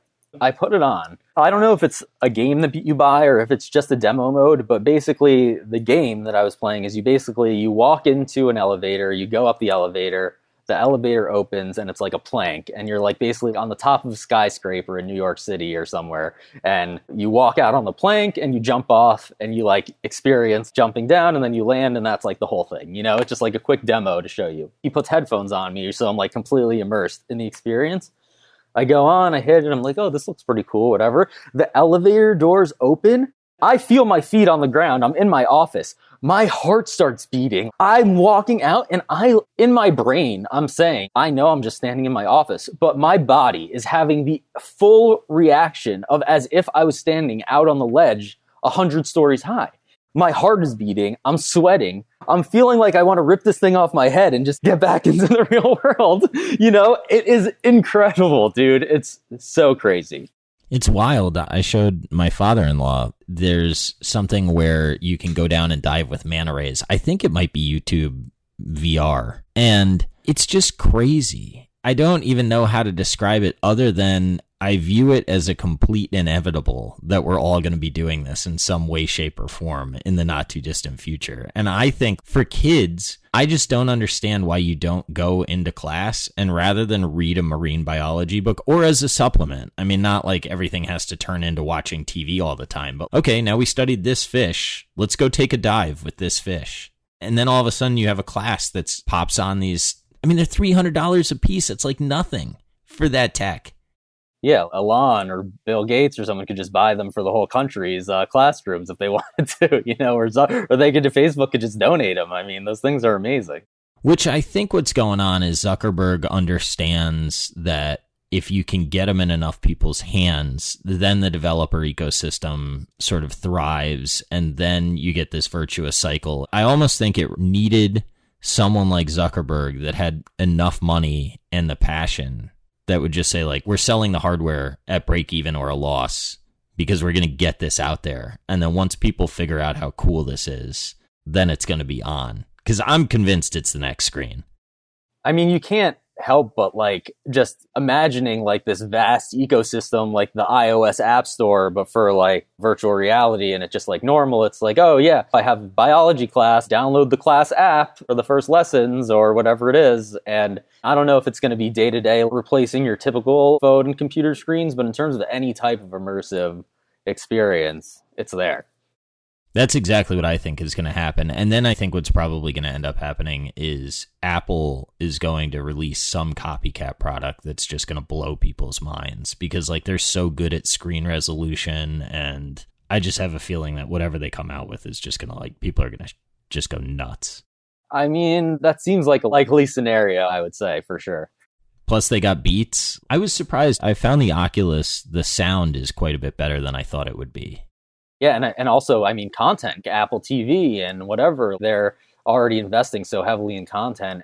At some point, when all of this converges with this new platform of however we're experiencing virtual stuff, and then now the content that we're they can take Apple TV and that content platform, and you're paying four bucks a month or whatever it is, ten bucks a month for 2D movies right now, but then in a few years, we're going to be paying for it for the next season of whatever on Apple TV might be completely immersive. Or, you know, when you're watching Cosmos with Neil deGrasse Tyson, instead of on your 2D screen, it's like there will be a version where you can watch it on via Oculus or whatever platform that could be. Dude, that would be wild because I have not been that impressed with Apple TV.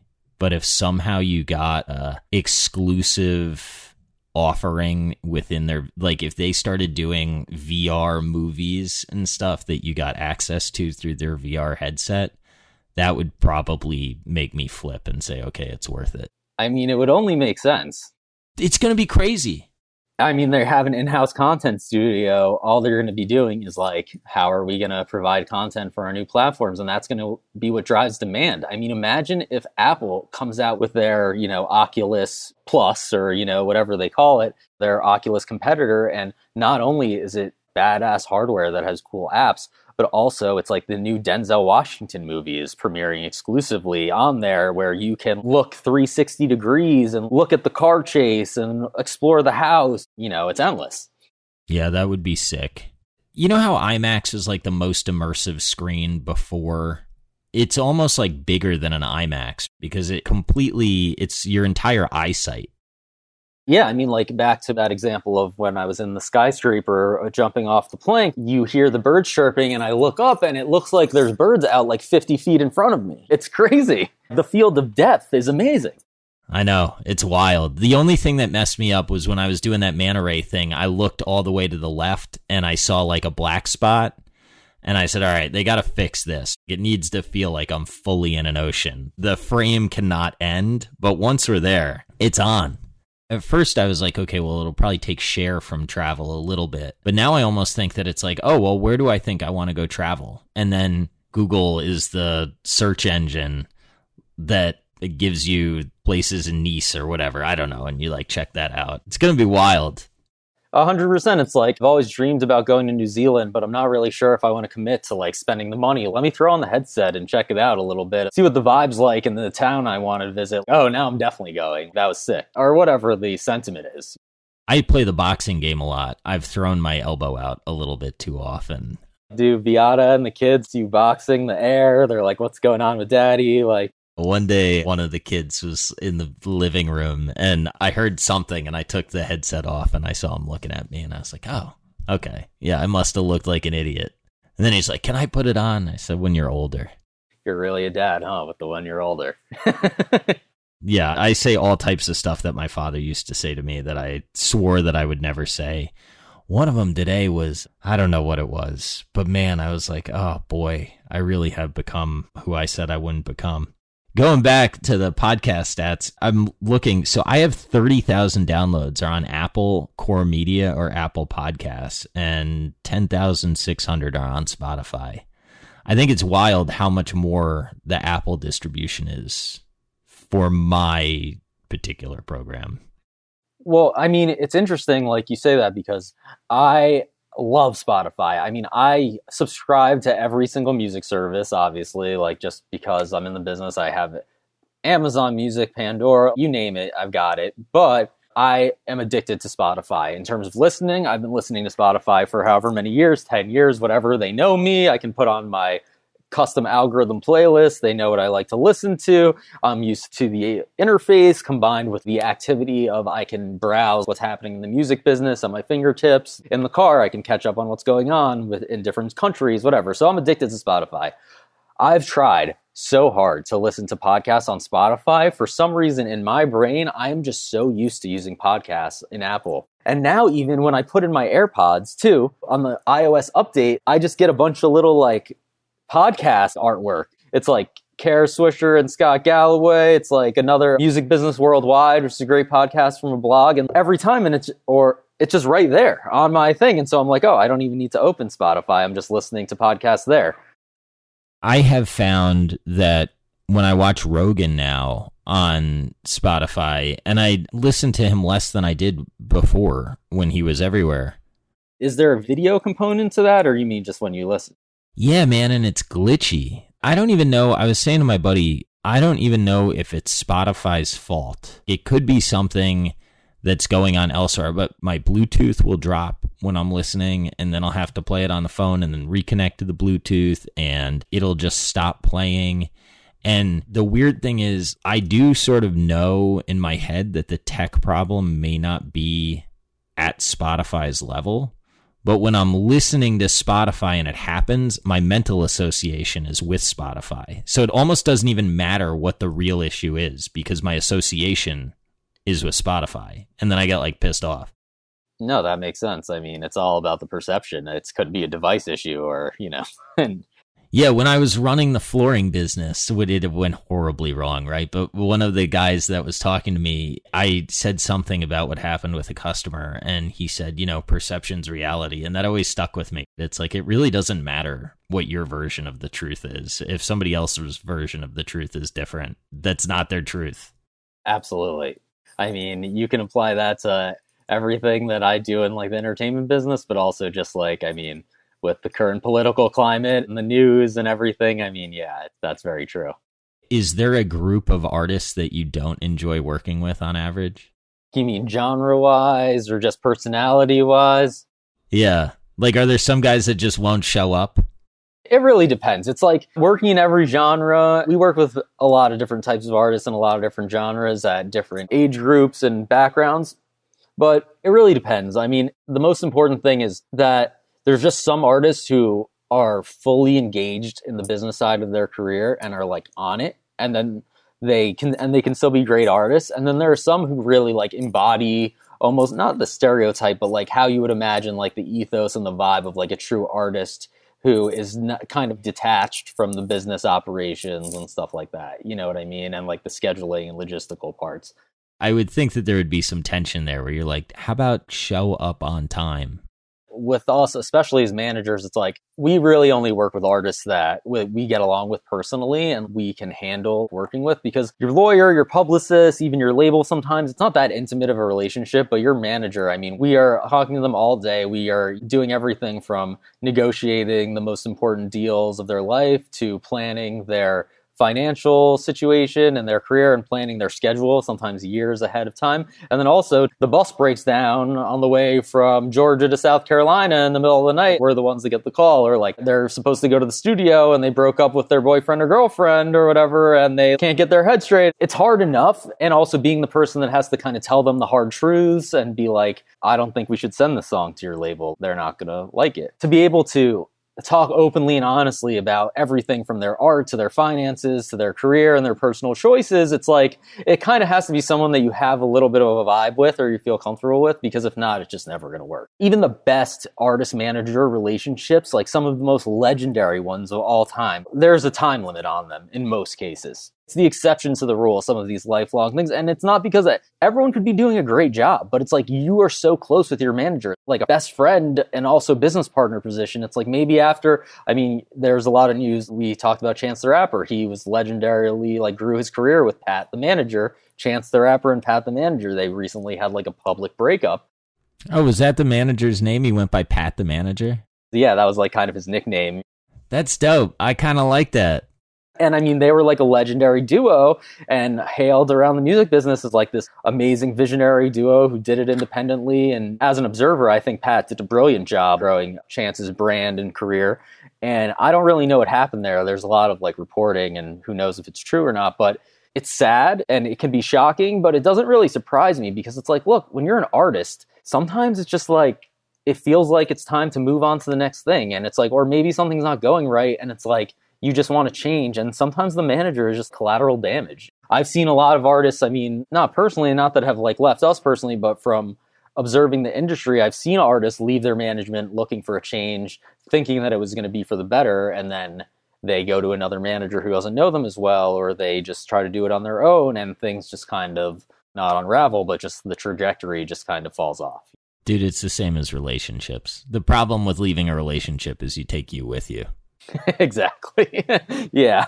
It's not usually the other person, but sometimes you do need a change, right? That's cool. Well, it's got to be fun to build somebody's career together, you know, find the artist. How do you get through that sort of maturing of a relationship, like manage the egos? I back to what I said before about liking the people we work with. We probably won't get into a situation with an artist who like their ego is like too big to handle, but even more so sometimes it's like we have an up and coming artist who has a buzzing career and we're strategizing on how to take them to the next level.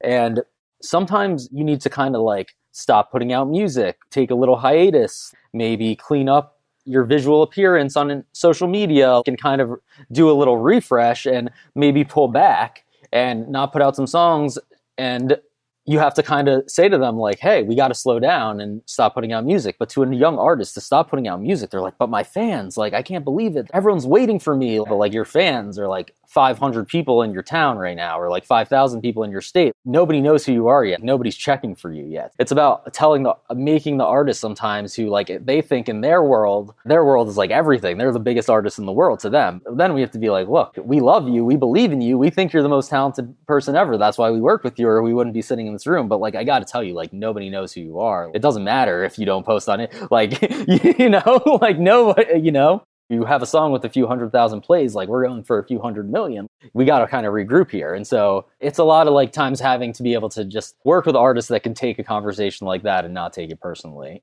Yeah, I know a podcast personality that maybe could use your help. I don't know. I do think I'm probably going to do this thing in seasons because to your point, I don't know. Sometimes I think you got to walk away to sort of refresh and collect thoughts and whatever. I think it's good, like, you know, to have a little break to build up some demand sometime, you know, but also there's something to be said about having constant flow of content. Also, it's like sometimes when you're hot and sometimes when you're on, it's good to just keep feeding that core fan base and growing and riding that trajectory. If you look at for example, some really popular rappers and buzzing rappers, when they're hot and like they have their hit, like they'll do a hundred features that year. They'll do everything. Dude, like Wayne did back in the day, he was everywhere. And at the time, it seemed like, oh my God, is he oversaturating himself? But that actually helped put him into that like legendary status where it's like, wow, this guy's actually one of the most prolific rappers ever. Not only does he have his whole body of work, but then he has all of this additional stuff as well. And that kind of like became part of his legend. That one or two year sprint that he did was insane. I mean, he was everywhere. Yeah, absolutely. I mean, it was pretty crazy. And there's some buzzing rappers now that are kind of, I see them trying to do the same model where they're like getting on every, like, you know, they're like DaBaby is like a buzzing rapper right now who's all over the charts. Yeah. I listened to one of his songs. So he'll like get on and do a song with like Dua Lipa or whatever pop. Very much how Lil Wayne was like, all right, like I'm hot in hip hop now. I'm gonna like blanket the airspace and like make sure everyone in pop music knows who I am as well. It's a good strategy if you can do it. I don't know what I would do if I had that. I, I talked. I, I, wish I talked to him more, but he won't return my, my messages anymore. That guy Cal Scrubby or Scrooby, however he says his name. Oh yeah, he's good. Yeah, dude, I listen to him nonstop. I'm definitely a super fan. But he was saying that he has remained independent and he runs all his own stuff. I think he's his own manager even. He might have like a college friend that helps him, but he was like I can't make as much as maybe I could if I was like I'll never be like the uber star if I'm on my own, but like, the lifestyle that I can create for myself is a good one. For sure. I mean, he's an example of someone who has like a nice steady stream of fans and enough of a fan base where like you can really make a nice little career with yourself. If you're in a traditional record label deal, a traditional label deal is like you get like a 17% to 20% royalty after you're recouped on all the expenses. But if you are distributing yourself, you could get 80 to 100% of that income directly. So, do you think more people going forward are going to take the sort of independent distributor method, or do you think that's like just a small niche of people that just have a sweet spot that works for them? No, for sure. I mean, they already are. I mean, what's really happening now is there's so much. I mean, there's thousands and thousands of songs being uploaded every day. I mean, if not hundreds of thousands through all of these independent distributors. And just as technology has become, you know, more democratized, and if you're a 14 year old rapper, an underserved neighborhood in name a major city that 10 years ago you would have had to like get a record deal to have your song on Apple or Spotify. Now you can record it and upload it on your phone and it's up there. And if it starts taking off, that could lead to like huge success and bigger deals later. And you see a lot of that kind of stuff happening. So I think it's twofold. Now nobody's waiting for a record deal. Everyone's putting out their stuff independently at first to try to create that buzz. And then at the same time, on the high level, these artists that used to be these superstar artists are now clawing their rights back and getting into maybe they're not doing it through like DistroKid or TuneCore, but they're doing a deal with Universal or Sony where it's like in the vein of more of a pressing and distribution deal where it's I'm going to own my masters, you're going to take a small fee to market it and to put it out and like more of a distributor relationship like that. What are you listening to now? You have a very eclectic taste. I've always liked your taste of music obviously Steven A. Clark and Amtrac and all that. I've been listening to Amtrac a lot in my recent playlist. He's high up on my liked songs, so he comes on like every day. And you got to check out Helado Negro. He's a really cool like indie artist that we work with. Is that the dude I saw a picture of him in New York on a Spotify billboard? Exactly. Yeah, he had this for Latin Heritage Month. They gave him a billboard in New York City. So thanks Spotify for that. Yeah, that was pretty cool. That's awesome. His music's awesome. He sings in English and in Spanish, and it's all like electronic bass. He writes it and stuff himself, like and does a lot of the drums electronically and synths. But then he brings in amazing musicians to play and he has beautiful strings and live drums and stuff. And when he goes out and performs live, sometimes he'll do it with like a 10 piece band. It's crazy. He's actually an old friend of my business partner, Jake Jefferson, and he was kind of self managed for a long time and had a pretty successful art and independent music career, self managed, had his art exhibited at like major museums and had his music featured at played at festivals and he was signed to multiple very big independent rock labels but he basically just came to us when he was at the point where his career was getting so big that he needed a manager, you know, and he needed a team a few years ago. Yeah, and it's been going great since then. He's a great guy, great music, one of my favorite people to just hang out with. A lot of times, you know, I listen to so much contemporary and new music for work all the time and just to keep like a buzz, see what's buzzing, see what my clients are working on. That a lot of times at home and in the car, I'm listening to older, calm, relaxing music just to like clear my head. You still rocking Earth, Wind, and Fire?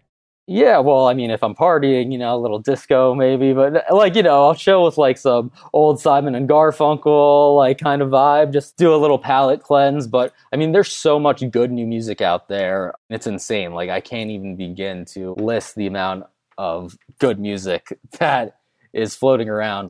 It's the golden age of content, man yeah, I mean, some of my favorite rock bands that have been around for a minute, but uh, they're still active are like Vampire Weekend and Future Islands. I love that kind of pocket of indie rock vibes, but I still listen to a lot of hip hop, a lot of electronic music. There's a singer Rhye, H R Y E, that's like plays with a live band. Actually, my client Amtrac just did a remix for him that's coming out, but really cool, chill indie vibe. There's so much great stuff out there. It's awesome. Well, I got to ask you one thing and then I'll let you go. I've gotten a request to have guests talk about failure if they're willing. Have you had a crushing blow in your career, or has it all been good for DJ Derek Walin? There's a few things. I wouldn't say there's been any like really big crushing failure, but there has been.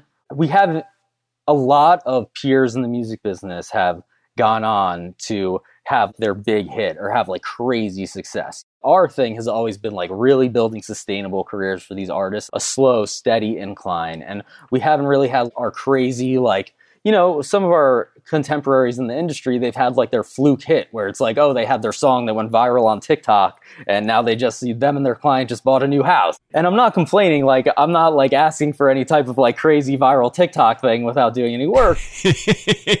well, you've also put in a lot of work, so it'd be nice to get that so sometimes it's like a little it can be frustrating or not disheartening, but it can be frustrating when it's like, wow, we're here. All we think about is doing the best for our artists, fighting for their careers, building them a sustainable career, being true to their art. We're not like legally obligated, but almost being like a fiduciary. We don't do what's best for us. We do what's best for our clients. Like, that's our values. We don't like take a quick deal to get an advance to commission. We do what's right for our client. And then we'll see somebody who like they just took the first deal so they can get a fat commission and they're not passionate about artist rights and about the music and everything and then their clients hit like they just had their like song go viral on YouTube and it's like nuts. And now they're like, everyone's saying like, this person is music's next genius, you know? And so it's funny, kind of, we're sitting back from our standpoint, but where we're like, wow, we work with great artists that we really love that are really talented. And look, we've had our artists do cool stuff. I had a client produce an Enrique Iglesias and Pitbull song. We had an artist produce a Katy Perry song. We've dabbled and can do like the pop cheesy stuff as well that if we want to, but right now we're focused on building a curated tasteful, really making our pocket of the industry being good at what we do. Have you seen the funny song that the guy on TikTok sings or whatever? And it's like, that stuff's just great. They're killing it. There hasn't been like a crushing blow, but there's just been a lot of having to just keep your eye on the ball and like stick to our values and know like we're doing is kind of bigger than any one hit song. It's about the bigger vision. And then, you know, the hit songs will probably come and the big hits will happen. But I mean, I've heard you talk a lot about when you had a great idea, right? Like a great investment idea, and then you get out of it and then it works, and then everyone's hitting you up and congratulating you. We had a client that we built from nothing, from zero fans, like zero Spotify, Instagram, like basically a brand new electronic project. And we built him for like five years. I mean, we expended political capital to make this guy happen, to get top tier agents and turn him into a big electronic festival act. And about got him great re- like opportunities and stuff got him remix opportunities to remix. We created the strategy of like all right you're a festival act but we're going to get you brand name remixes to with like big well-known artists to establish you as a higher profile artist. Executed it beautifully whatever. Ends up one of those remixes gets nominated for grammy literally like a week after his contract ends with us, a five year management deal, and he says, I don't know, I think I'm just do it on my own for now or just see what happens. Literally, the Grammy nominations come out two days later. I'm telling you, every single person that we've ever met in the music industry was calling and sending congratulations about our, and you know, it was one of those things where it was like, well, we still kind of deserve the congratulations because we along, I mean, it's really the artist does. It's all about the artist. It couldn't happen without him. And uh, he executed it great, but we were part of that too, and we built that on the business side. But it was just like, wow, if our artist on a whim didn't just say, yeah, I'm just going to kind of see how it feels, then we would have been at the Grammys with them. I mean, we've been to the Grammys before, it's not that big of a deal, but still just like the sentiment of we would have been part of the celebration, whatever, you know. Since then, luckily, I've had other clients nominated. and stuff like our client Ape Drums just got nominated for a Latin Grammy this year. That was really exciting. We've still been able to like carve out our little wins here and there still, but show business is tough. You know, you just got to keep going through and persisting. That's kind of the track we're on. You sound like an artist manager to me, so that's a good thing. I have a feeling that your strategy will pay dividends in the long term. Thanks. I appreciate it. All right, my man, I'm going to let you go, but hopefully COVID ends and I can come down to Miami soon and check you out. Yeah, let's do it, man. I'd love to see you in person, and thanks for having me, man. It's been fun catching up.